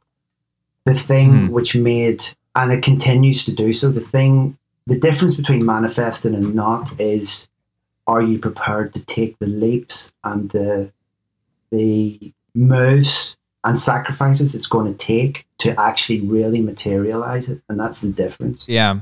you know Yeah. and that for me is that's the main thing. It's visualize visualization you know having a vision for what you want and taking the steps. The hardest thing is is when you're unclear about what you want and you go through certain periods Yeah. in your life where you know, you're questioning things and you're not sure on your vision and you go shit and in that period in periods like that you find that mm, things don't really materialize it's an internal Yeah. thing it's how you're feeling it's how your vibes are your vibration Mm-hmm. Mm-hmm. No, totally. Totally. but like for me um as I said when I stepped away from music I wasn't I was going through like a uncertain period of just not quite knowing where I was going and then now Mm-hmm. um, I traced it back to when I was a kid when I started music. I was like, okay, I'm coming back into it again. This was four or five years ago, or whatever it was. And it's weird. I remember before I even did come back, all the things which are happening now, say with my label, the way. I wanted it to be, the way I wanted it to, what I wanted it to stand for, what I wanted my music to be, the way I wanted to Yeah. be positioned as an artist. I had all these thoughts and feelings when I was out of the game Mm-hmm. you know this was five six years ago i was i didn't have any of this but i had it inside so it was a Yeah. it was like a a vision which i was pulled towards and don't get me wrong it hasn't just been like some straight road it's been tough which it is for Yeah. anyone anyone trying to do anything good you have to accept that Yeah. um, but yeah that's that's kind of how i've done everything and i continue just to keep I always think, what's next? And I, I, I always think, well, okay, where are we going next? You know, Mm-hmm. I'm not, I'm not, Mhm. I'm very future driven. Yeah. What do you? How do you? How do you define a- goal that you're setting? Like you just said, like you know, you have to be clear on what it is you're actually trying to achieve. How d- how do you get clear on what it is you are trying to achieve? Whatever, if it's like a new new thing. Um, depends on what it is. You know, you can have a financial goal, but you mightn't be on the path to getting or to being specific about that. You know, the more spec- the more specific you can be about. I'm sorry, yeah, the more specific you can be about achieving something, the more chance of it of it happening. So I don't know. It's a straight. I don't. know. A lot of my stuff's music related, so it's like music goes. Like there's been certain records I've done where people are like, "Nah, there's no way that's going to get released ever," and it always did. But I knew it was going to. I knew it was going to before I'd done it. It's like, no, that's going to happen. This is going to happen. That's going to happen. And I, it's almost like I just keep the belief. It's like I, I aim for it, do my best Mhm. that it takes to achieve something, and Mhm. A lot of the time it materializes. Yeah. It's uh it is it is crazy um to to watch Oh, sorry to interrupt. unfold Ca- in Another thing, of you. ca- another No, thing came to me was um, whenever I had stepped away from music, I remember Mhm. I wrote out a detailed. uh, It was an A4 page detailed of what I needed to do to get it back, what I wanted to do, the tracks I needed to make. I sort of made a plan of, you know, and obviously the plan kind of changed a bit along the way, but it was a basic blueprint as to where I was going. And it was sat on top of my chest of drawers. And I remember looking at this going, like it was so out there. Like it was like, it wasn't like a plan of things that I could achieve right now. It was like way beyond my means didn't know how I didn't know how I was going to do it, but I looked at it every single day, and all of it happened. All of it, and I had I had no money to pull it off. I had no backing, no financial stuff or whatever. I was just Mhm. I just wrote it all out in detail. Again, this is all music related, but I'm sure like this can be applied for Mm. any anything else. Yeah. And So like how did how did it how did it start off? Were you like this is with like this is the next these next four pages are my exact blueprint of what I need to do to achieve what I want to do and then how like how did you lay that out like so people can maybe do this themselves? Well, I wrote out basically um, the, peop- the people I, the people who I needed who I wanted to work with management wise, um, Mhm. the labels that I wanted to start re-releasing my new music um, on, Mhm. vocalists that I wanted to work with, which I hadn't worked with, and um, I, there was big vocal singles which I wanted to make. Um, I wanted to start a new brand. Um, I want all, all stuff like that, and I don't know what Mhm.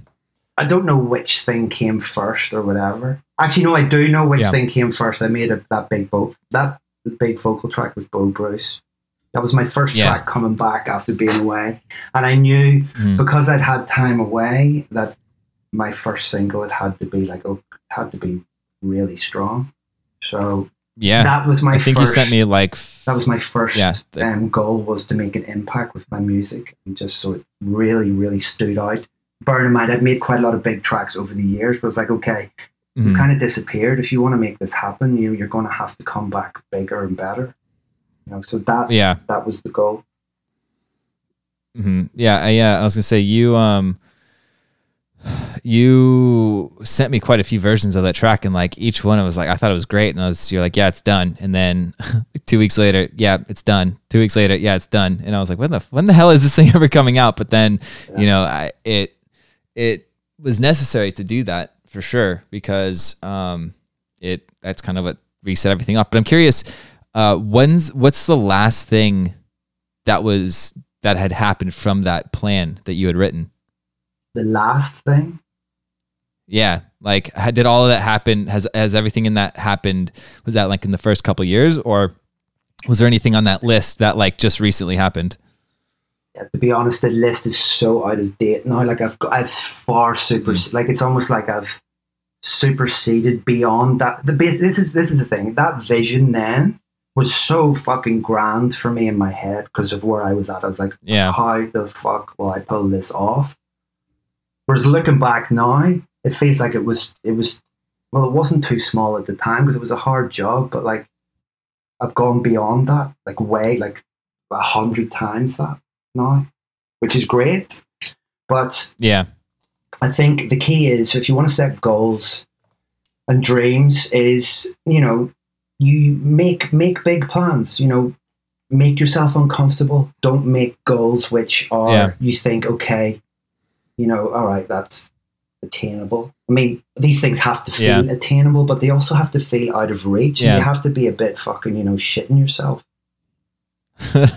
You know, I've yeah. I've all, and that's the way I've always, you know, lived my life. You know, it's on that edge. I Mhm. need, I need to be on the edge. It's like, it's, and I am scared. I'm, you know, I'm scared now.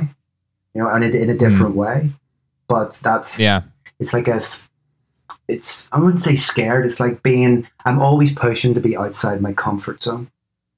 Yeah. I'm Yeah, always yeah. pushing what's next, what's the next level, what's the next level for my music, what's the next level for my sound, what's the next level for the stuff I want to do, what's the next level for the label, what's the next level level for me as a touring artist, what's the next Mhm. level in my life, what's the next level where I'm going to live, you know, what you know, Yeah. I'm always these big visions create anxiety, but anxiety Yeah. is also a sign of growth, you know. So Yeah. that's hmm I would just, I, my, Well, I would I- just yeah. recommend make goals which make you shit yourself because you need that. Yeah, no, totally. Um, that's an eloquent way to put that. Um, but you, I thought of it uh, of something as you were just talking. Um, you know, this constant living in the future and always wanting to push harder, be you know, get to the next level. But how do you balance that with, you know, being present and being okay with the current situation that you're in? You know, um, Well, see, because see, yeah. this is the, yeah, this is the trick, the key, because Mm. People think, okay, if, if you are on a path of, okay, I've got this now, and yeah, that doesn't mean anything, and I just want the next thing and the next thing, that is like a, that's a one way ticket to being miserable for the rest of your life. So mhm, it's I'm really thankful for what I've got in my life and I'm thankful for the people that I work with. I'm thankful for where I'm at musically. I'm, thank- I'm thankful for a lot of things. And even when things are Mhm. hard, um, I keep that at the forefront. But I think, you know, there's nothing wrong at all with wanting more. And I think it's a, yeah, it's a no, limit totally. it's a limiting belief to think, oh, you shouldn't want more. You should just, you know, just settle for what you've got. There's nothing wrong with being happy with what you've got, or Mhm. you can be you can be dissatisfied and want more, but still be happy in the process of what's going on around you. Yeah, That's the yeah key. i think it's just a yeah it's just a it's just a delicate balance for sure because it's very easy to be one or the other but it's that fine line of always wanting to push further but not but being i guess the key there is just gratitude um it's you know above what? everything else You'll know you'll know in yourself because I, you know, I'm definitely. Uh, sometimes I'm not great at this, but I I can tell by how I'm feeling inside, and when I'm feeling off, or feeling like you Mhm. know relationships which are close to me and everyone's just pissing me off or fucking, I'm just like I want to yeah seclude myself or be by myself more or just I'm feeling pr- I'm not feeling great. It's that it's times like that where you need to check yourself and realize, you know, you're actually kind of sabotaging or abandoning what is around you and what you'd had you know, what you'd wanted before now, you know? yeah hmm hmm It's just Yeah. tuning in with those Uh, feelings when they come up. Because they will come Mhm. up and there will be times where you do neglect things and you do fucking you go off the radar a bit or whatever, but it's it's it's realizing what's happening and just course correcting along the way. Whereas maybe before yeah you wouldn't have course corrected, you would have just went fuck it and charged on to the next thing without caring about anything else around you. Yeah. Um, now you mentioned earlier um, you had done ayahuasca. I mean, I know what you've done, but um, for people that have not ever done it, um, what was the last experience that you had? What was that like? Like, what did you take away? Because I mean, I think most people know that it's a very you know spiritual and intense thing, Yeah. but um, I'm I'm curious what the last thing that you took away from it was, and are you still carrying that with you, that lesson? Yeah, well, I I I um, went off and did ayahuasca whenever I was having that time away to myself. I spent a good year watching videos about it. It just really, sorry, yeah, I spent a good year um, watching videos about it. It just sort of really hit home. Um, started really Mhm. studying like psychedelics and stuff, and I was going through a tough time. You know, I'd been through a lot of well, pretty traumatic things. You know, within my own Mhm. life, which were affecting me, and I was carrying a lot of weight. And um, ayahuasca was just like it was the most intense, scary, um, challenging experience in my, probably in my life. Mhm. It was it was was Mhm. mind-bendingly scary, but Mhm. it's it's it's very hard to explain. It's like you go you you set an intention to what you want to hopefully get out of doing an ayahuasca ceremony, which usually lasts anything between four and six hours. And Mhm.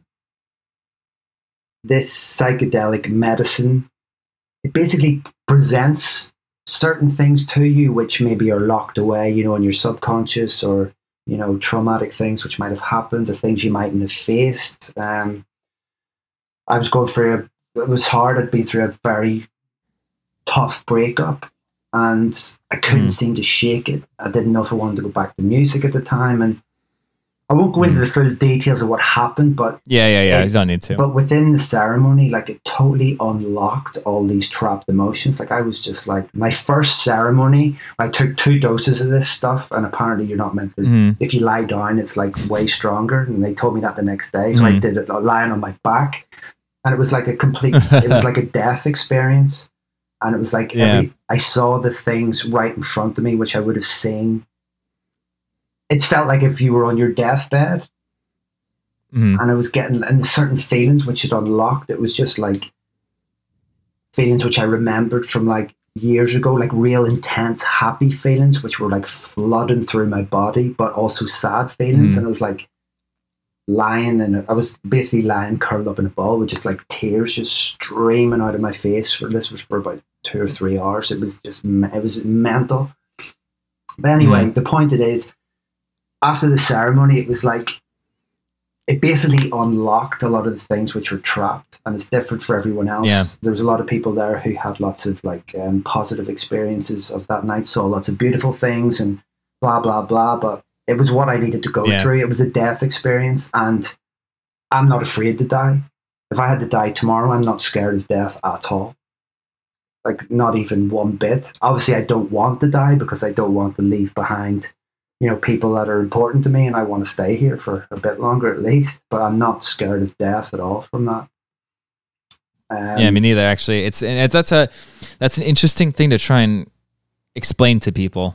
Um, like obviously, yeah, I, I don't want to die, and there's a lot of things I'd like to achieve before I die. Yeah. But I don't I don't fear death, and um, if we go on a slight um, religious, I guess, tangent.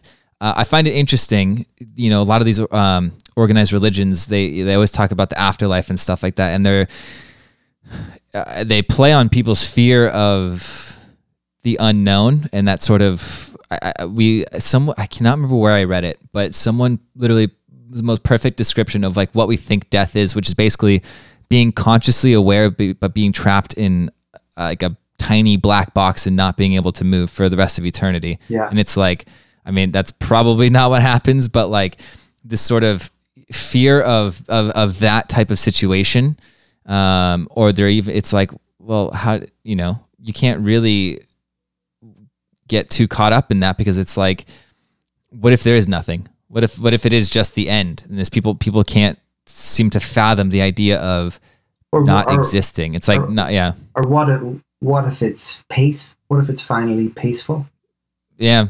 Yeah. What if it is? Yeah. What if uh you know what if it's like eternal enlightenment or something like that? Yeah. I just think I think you just pass over and you just leave behind your con- I think your consciousness goes somewhere I don't know where Mhm. and Yeah. this body which we are in, you know, I think we're like spiritual beings in a human body rather than the other way around. To be honest, Yeah. Yeah. I would agree. and Um, but yeah, yeah. What was it? What's that? What's that saying? We are conscious beings living a human experience. I saw. I think it might have been Dispenza who took that one one more level, but I can't remember. I know what. It, what it yeah, was. I, I can't remember what he said. Yeah, it was like it was a level beyond. But it's true. Yeah. But I think I think when Yeah, you cho- like I think whenever you get tapped into things like that, you know, like ayahuasca or whatever, it's not. Mm-hmm. Don't get me wrong. Let me just say this isn't for everyone. It's whether you're pulled towards Yeah. these things. You know, it can Yeah. can definitely can reframe your your brain and your mind in a positive way. It can it can heal Yeah. heal things and um yeah, just put you in a good on a good a good vibration on a good path. It's challenging. And I did two When was the more- I last time you did it? ceremonies in five days. And the next two Wow. yeah the next two it was weird. The next two I felt totally different. The second one I felt like I could I was getting all this information in the future. Um like all like it's just like was almost like getting like 20 years of therapy in like four hours or something. I could see like a new relationship. I could see me doing my music. I could see like all this stuff. I could hear people who were at the ceremony. They were crying and vomiting or whatever. And I was just sat up. I just felt like, obviously, it was challenging for me too, but I just felt really strong.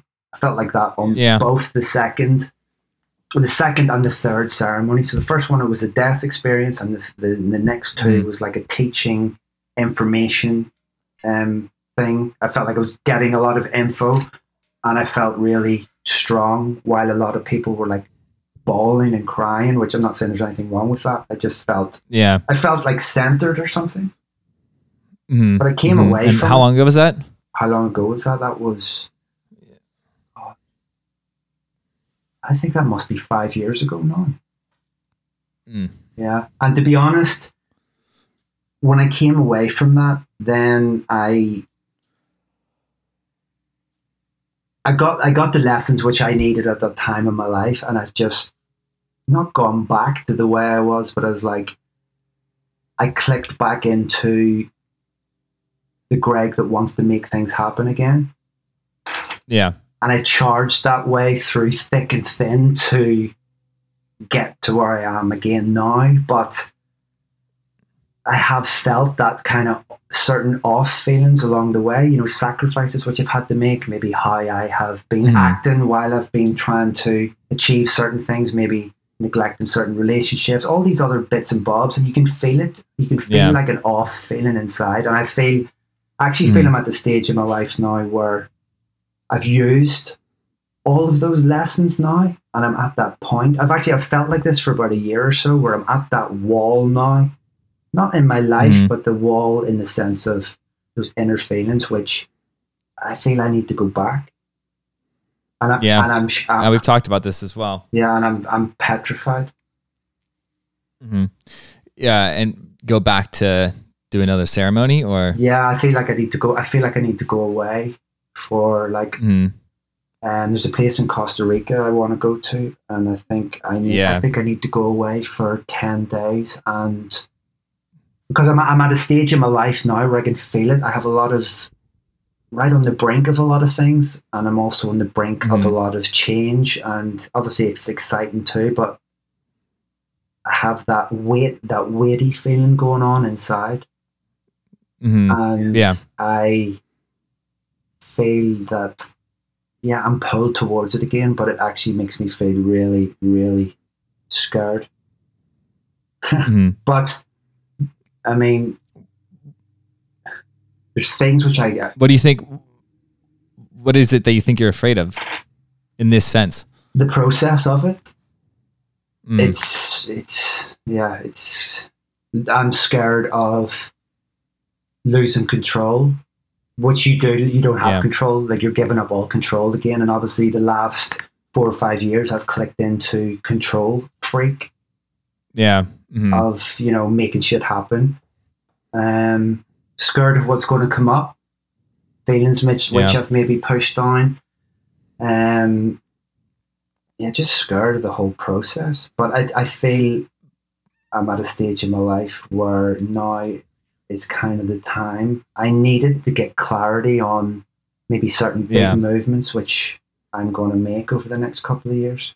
I mean, man, Mhm. this isn't for everyone, but I'm just one of those. Yeah, no, of course. I'm one of, those course. people that, like, when I'm shit scared of something, I'm going to do. Yeah. I'm going to do it, Mhm. even if it kills. Well, even curious- if it kills me, not like if it's not going to kill Yeah. me, but it's going to feel like Yeah. it. I'll do it. Yeah. Um, the first time you did it, did you like you, you were just saying, you know, there might be emotions that you've been pushing away that might come up. The first time, did you feel that way? Did you feel like there was emo- like did you did you know that there was emotions that you had basically neglected or did you not know? Because the reason I'm asking is because like this time if you didn't know the first time, but now this time you do know, does it would would that not make it a little less frightening perhaps because you know what the feelings are, you just you know that you just need to face them, but you actually know what it is that you need to face whereas the first time you may not have actually known what you were up against? Mm, I think there's a bit of a beauty of not actually knowing exactly what you're up against. Mhm. but having seen it all, I'm, I'm, I don't know, I'm a bit more not cautious, but I'm a bit maybe slightly more scared. Mhm.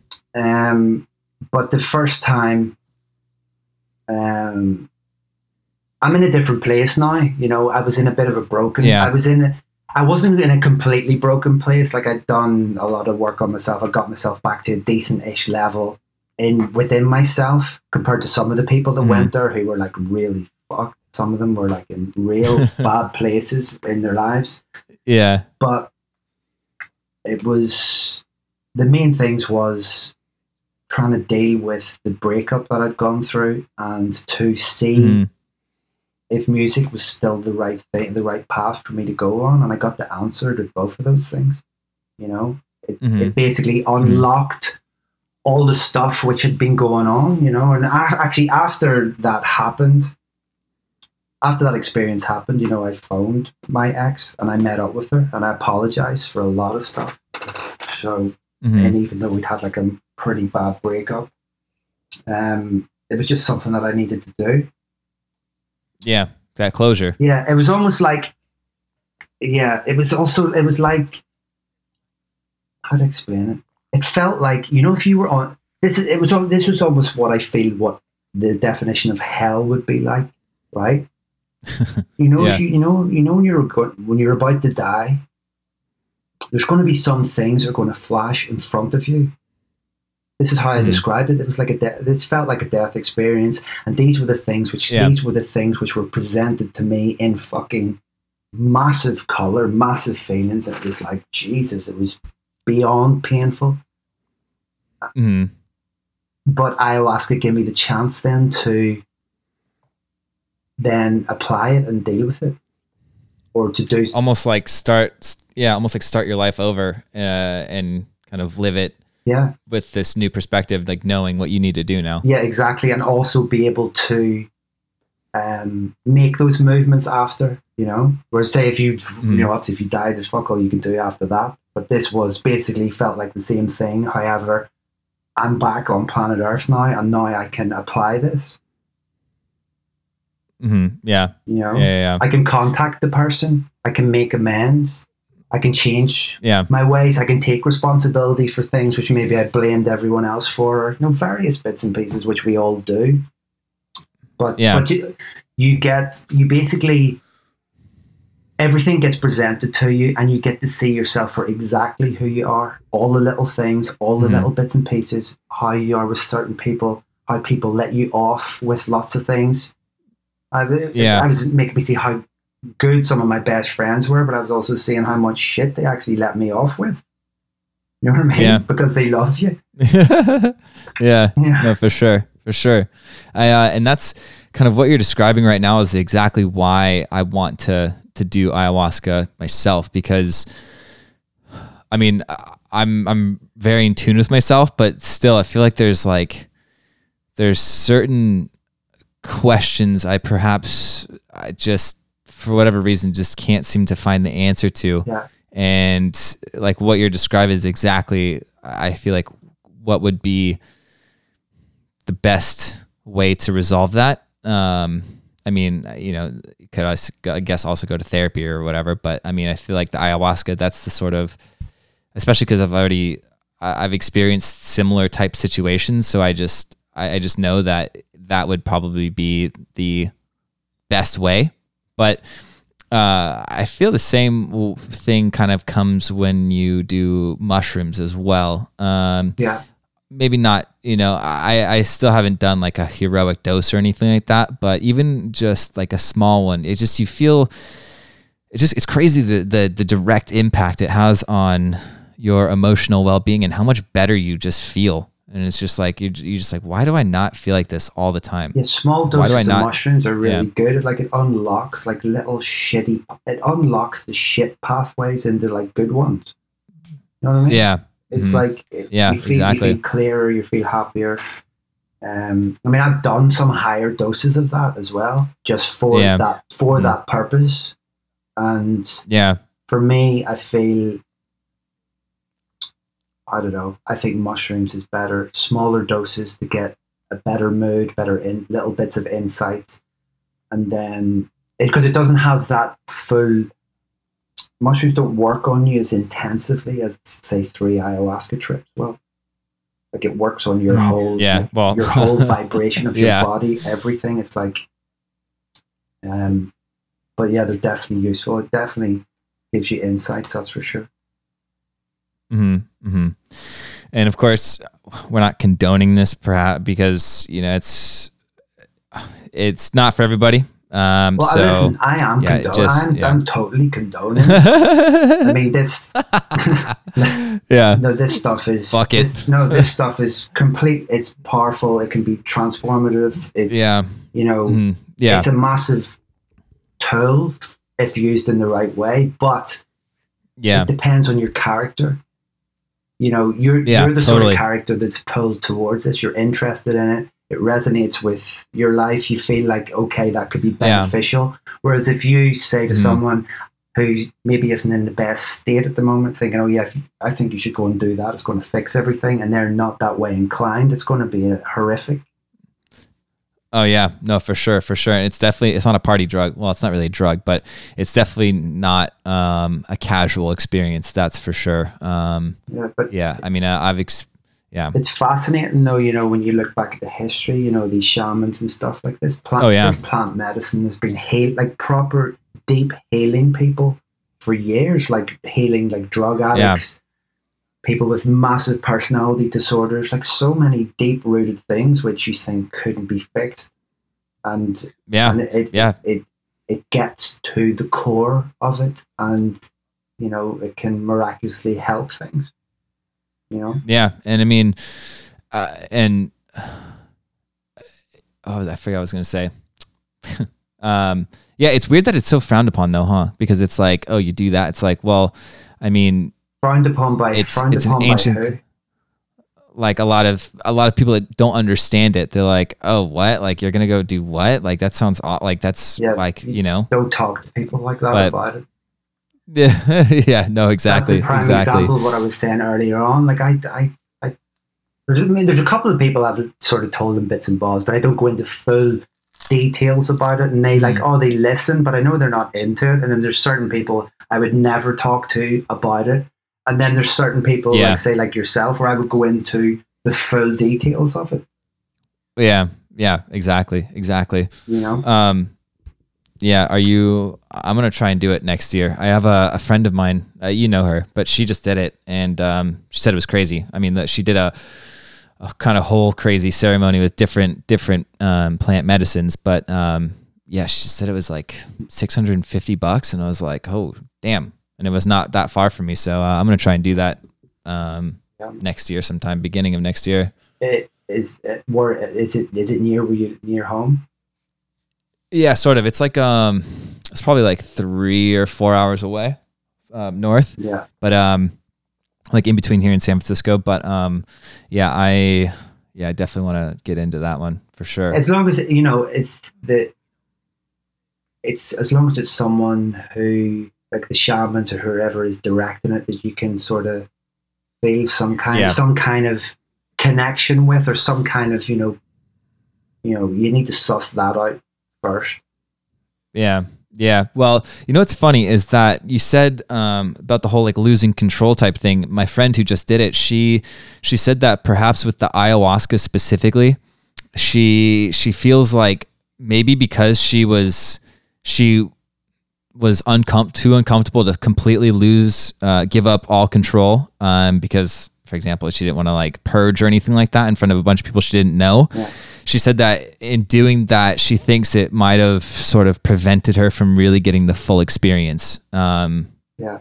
and then you and since you had said that earlier uh, that made me think about that Well, for example, though the well the purge side of it, like the first ceremony, which was my death experience, I have quite a strong stomach. Like I, I'm very rarely sick. I have like vomit, Mhm. but my first ceremony when I took like two doses of this stuff, I didn't. I wasn't. I Uh-huh. wasn't sick. I felt the nausea. oh really Yeah, I felt the nauseous feeling. It was like up around, sort of around my throat, but it's like I didn't want to be sick yeah but then I still had the experience. And then the next the Mhm. next ceremony I had, I had that nauseous feeling, and I made myself be sick. I sort of sort of Mhm. for, Yeah. forced it a bit. Um, but I think what they said to me was, um, when you're ta- you when you first take the cup of this stuff after like an hour and a half or Mhm. whatever, they open the window, not a physical window, they open the gateway to come and take some more if you want to. Mhm. And they said if you're consciously thinking about it, then you should think, then you should just sort of go do it. My, Mhm. So yeah, I think maybe maybe she wasn't like deeply in it as much. Yeah, I think she was just yeah, she was um I think like she said it was just that sort of being uncomfortable around a bunch of people and, you know, not wanting to I don't know, maybe that that potential embarrassment that could come from I from the purge even though other people are experiencing it. You know, it's Yeah. I can understand why people um, wouldn't want to do that around other people. Um, Yeah, it's- but she said next time, it's- yeah, It's definitely. a strange concept, you know. You're like I- you're in a room in a room with like twenty other people. Um, Mhm. Yeah. in pitch black with a mattress and a bucket each. it's like Oh, but here, would hear this for a strange story. Um, the place where I did it was in um, Holland. It was about an hour from Amsterdam. And my brother, actually, my younger brother, he went and did it before me. I told him I was thinking about it. He looked it up straight away and he just went bang. He went and did it. He had a similar sort of death experience on his first one. And he said, There's this shaman guy there called Pierre who I'm really going to get on with. And I became really good friends with this guy. Um, but the Mm. funny thing was, I went into the room, which was like a massive rectangular room, and I could have picked I, I could have picked anywhere to sit.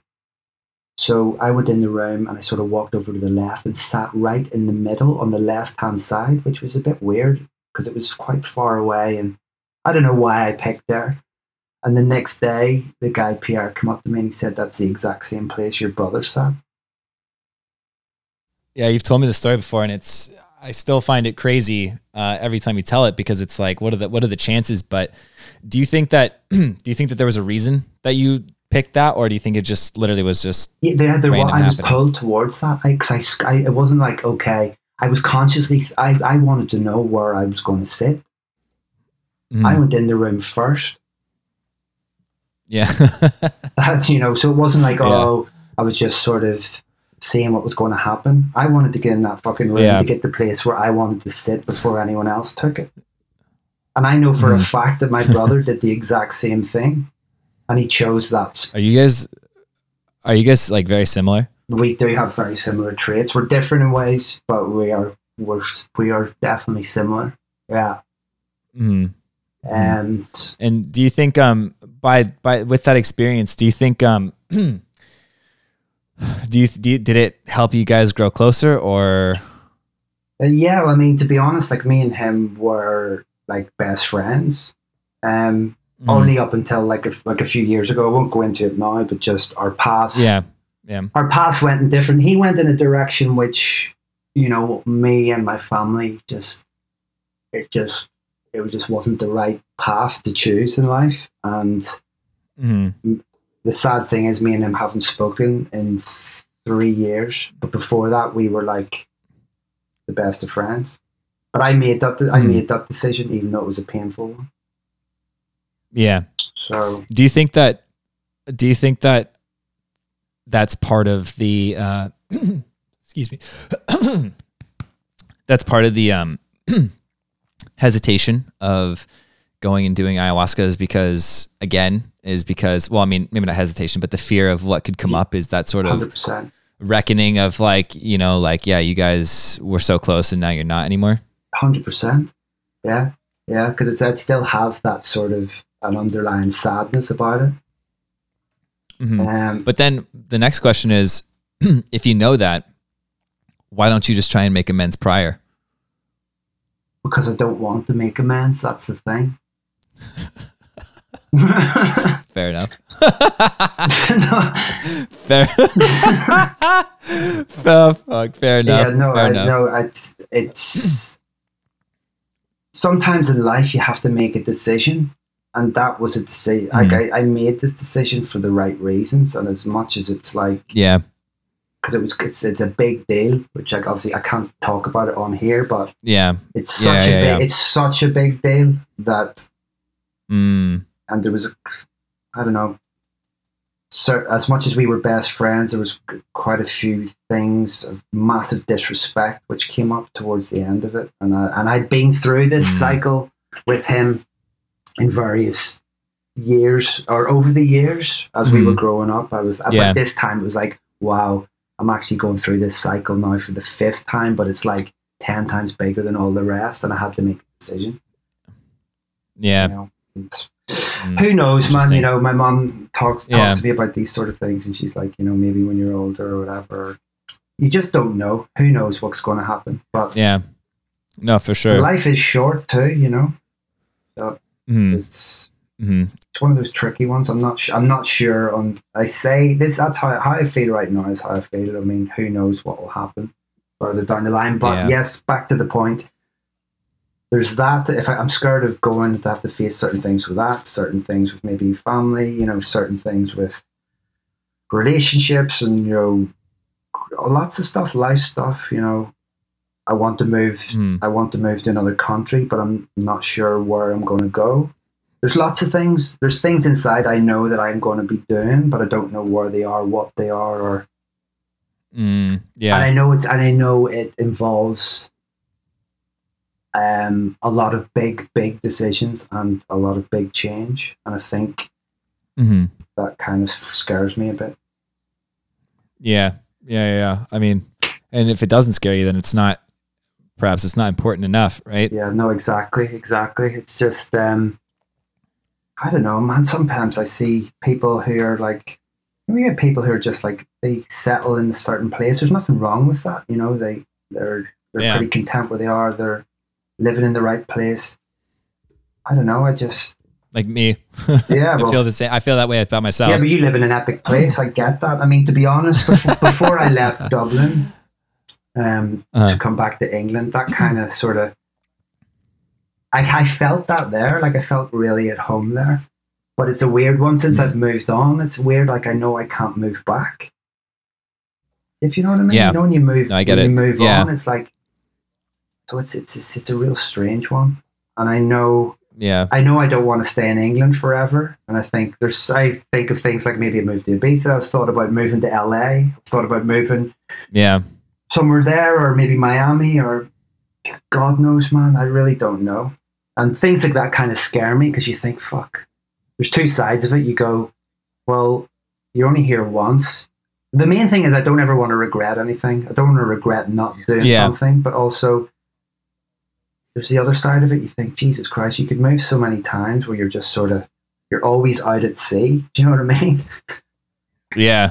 Yeah. No, totally. So Totally. I mean, that You never, you never fully, yeah, anchored down anywhere. yeah, yeah, and that kind of Which is, I mean, yeah, it works, I guess. But at the same time, there's, uh, there's some, there's something psychologically comforting about having a sort of, for sure, like home base. You know. And, and do you know what, man? If I'm honest, that's what I'm looking. If there's anything in my life that I'm looking for the most right now, not looking for, but know what I want, that it's Uh-huh. that.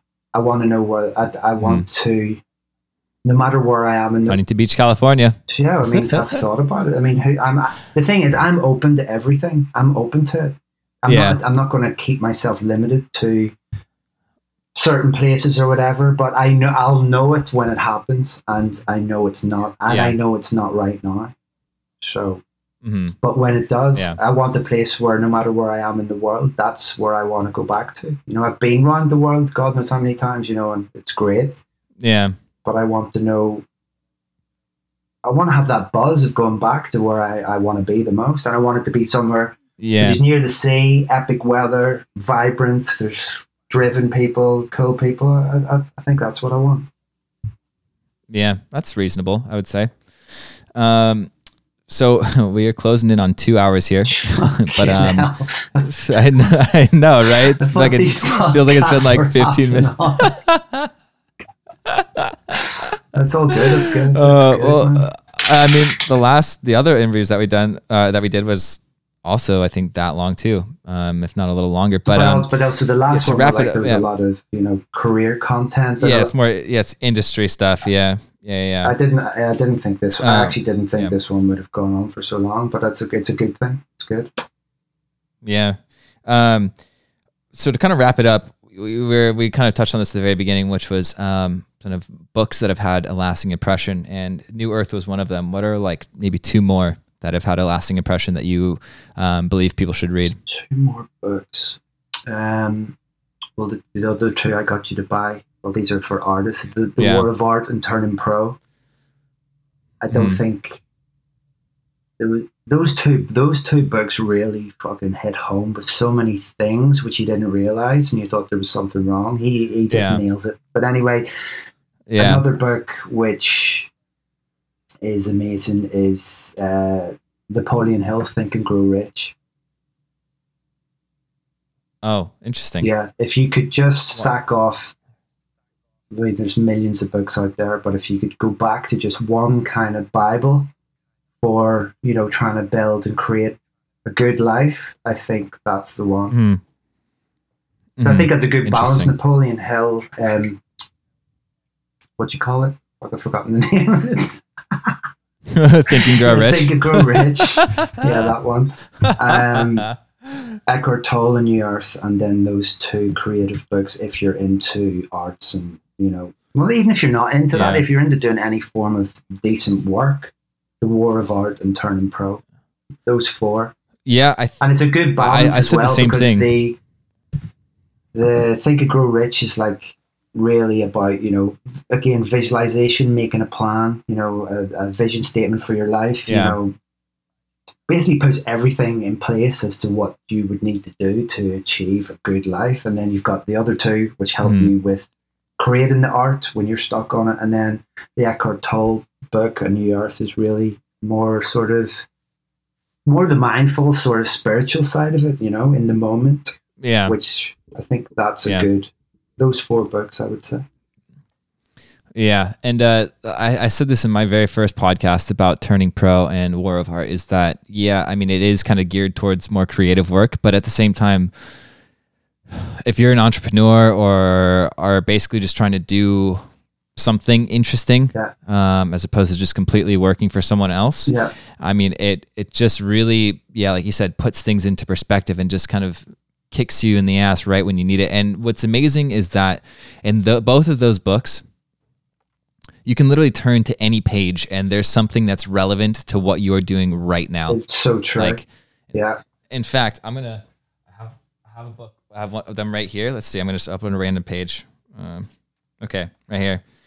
Uh, the highlighted thing that I have is the professional cannot let himself take humiliation personally. Humiliation, like rejection and criticism, is the external reflection of internal resistance. The professional endures adversity. I mean, like that. That's literally, that's literally, that's literally exactly what we were talking about. Like when you go to these like sort of creative blocks or these slumps of of of of non-productive work. That's you know, it just fuck every goddamn time. I I think you know in life as say an artist or anything you're doing, and this is where meditation, not even just meditation, but just mindfulness in general, Uh huh. um, is always trying to get yourself to that neutral point. So Yeah. neutral to the successes, neutral to the failures, neutral to humiliation, neutral to Mhm. praise. But you're still just keeping the wheels turning and doing the tasks, and you know you're just you stay neutral, not numb, but just neutral. You know, the more Yeah, you can, the yeah. more you can, the totally. more you can get tuned into a neutral state, and just keep putting one foot in front of the other. That's the path right there. Yeah, totally. Oh well, um, Greg, if there, what is the last little parting message you would like to leave with our listeners? I think, Don't be a little bitch. yeah, Stay hard. toughen the fuck up. Try- try- Have a cup of cement. yeah. uh, fair enough. Fair enough. Um, sweet. Well, uh, yeah. Thanks for uh, sitting down with me. And I mean, I, I was actually I- trying to think of something to say there. yeah, well, go for it. I, Go I, for I it. Go think for I, it. I, I think I've, I've I think I've burnt myself out. I've said absolutely everything. So um, yeah, I Um, think the the, the yeah, and- final point would have been the thing I'd say about the neutral, and then you're trying to find that neutral space Mhm. in your day to day, you know, and try and just be mindful of what's going on and don't let your monkey brain just run the show. You need to run that little fucker. Yeah. true. Very true. Um, and actually, Greg is one of the people that I uh, plan on having back multiple times uh, throughout the course of this podcast's life because, yeah, we can just go on for hours and hours talking shit. But uh, yeah, I think that's a good that's a good little primer. But um, all right, Greg, thank you so much, and uh, have a great rest of your night. And uh, stop being a little bitch. no, thanks for having me. Yeah, no, really enjoyed that, and I, I definitely, definitely come back and chat some more. It's been fun. yeah. All right, man. Uh, have a great night. Cheers, dude. I'll see you soon.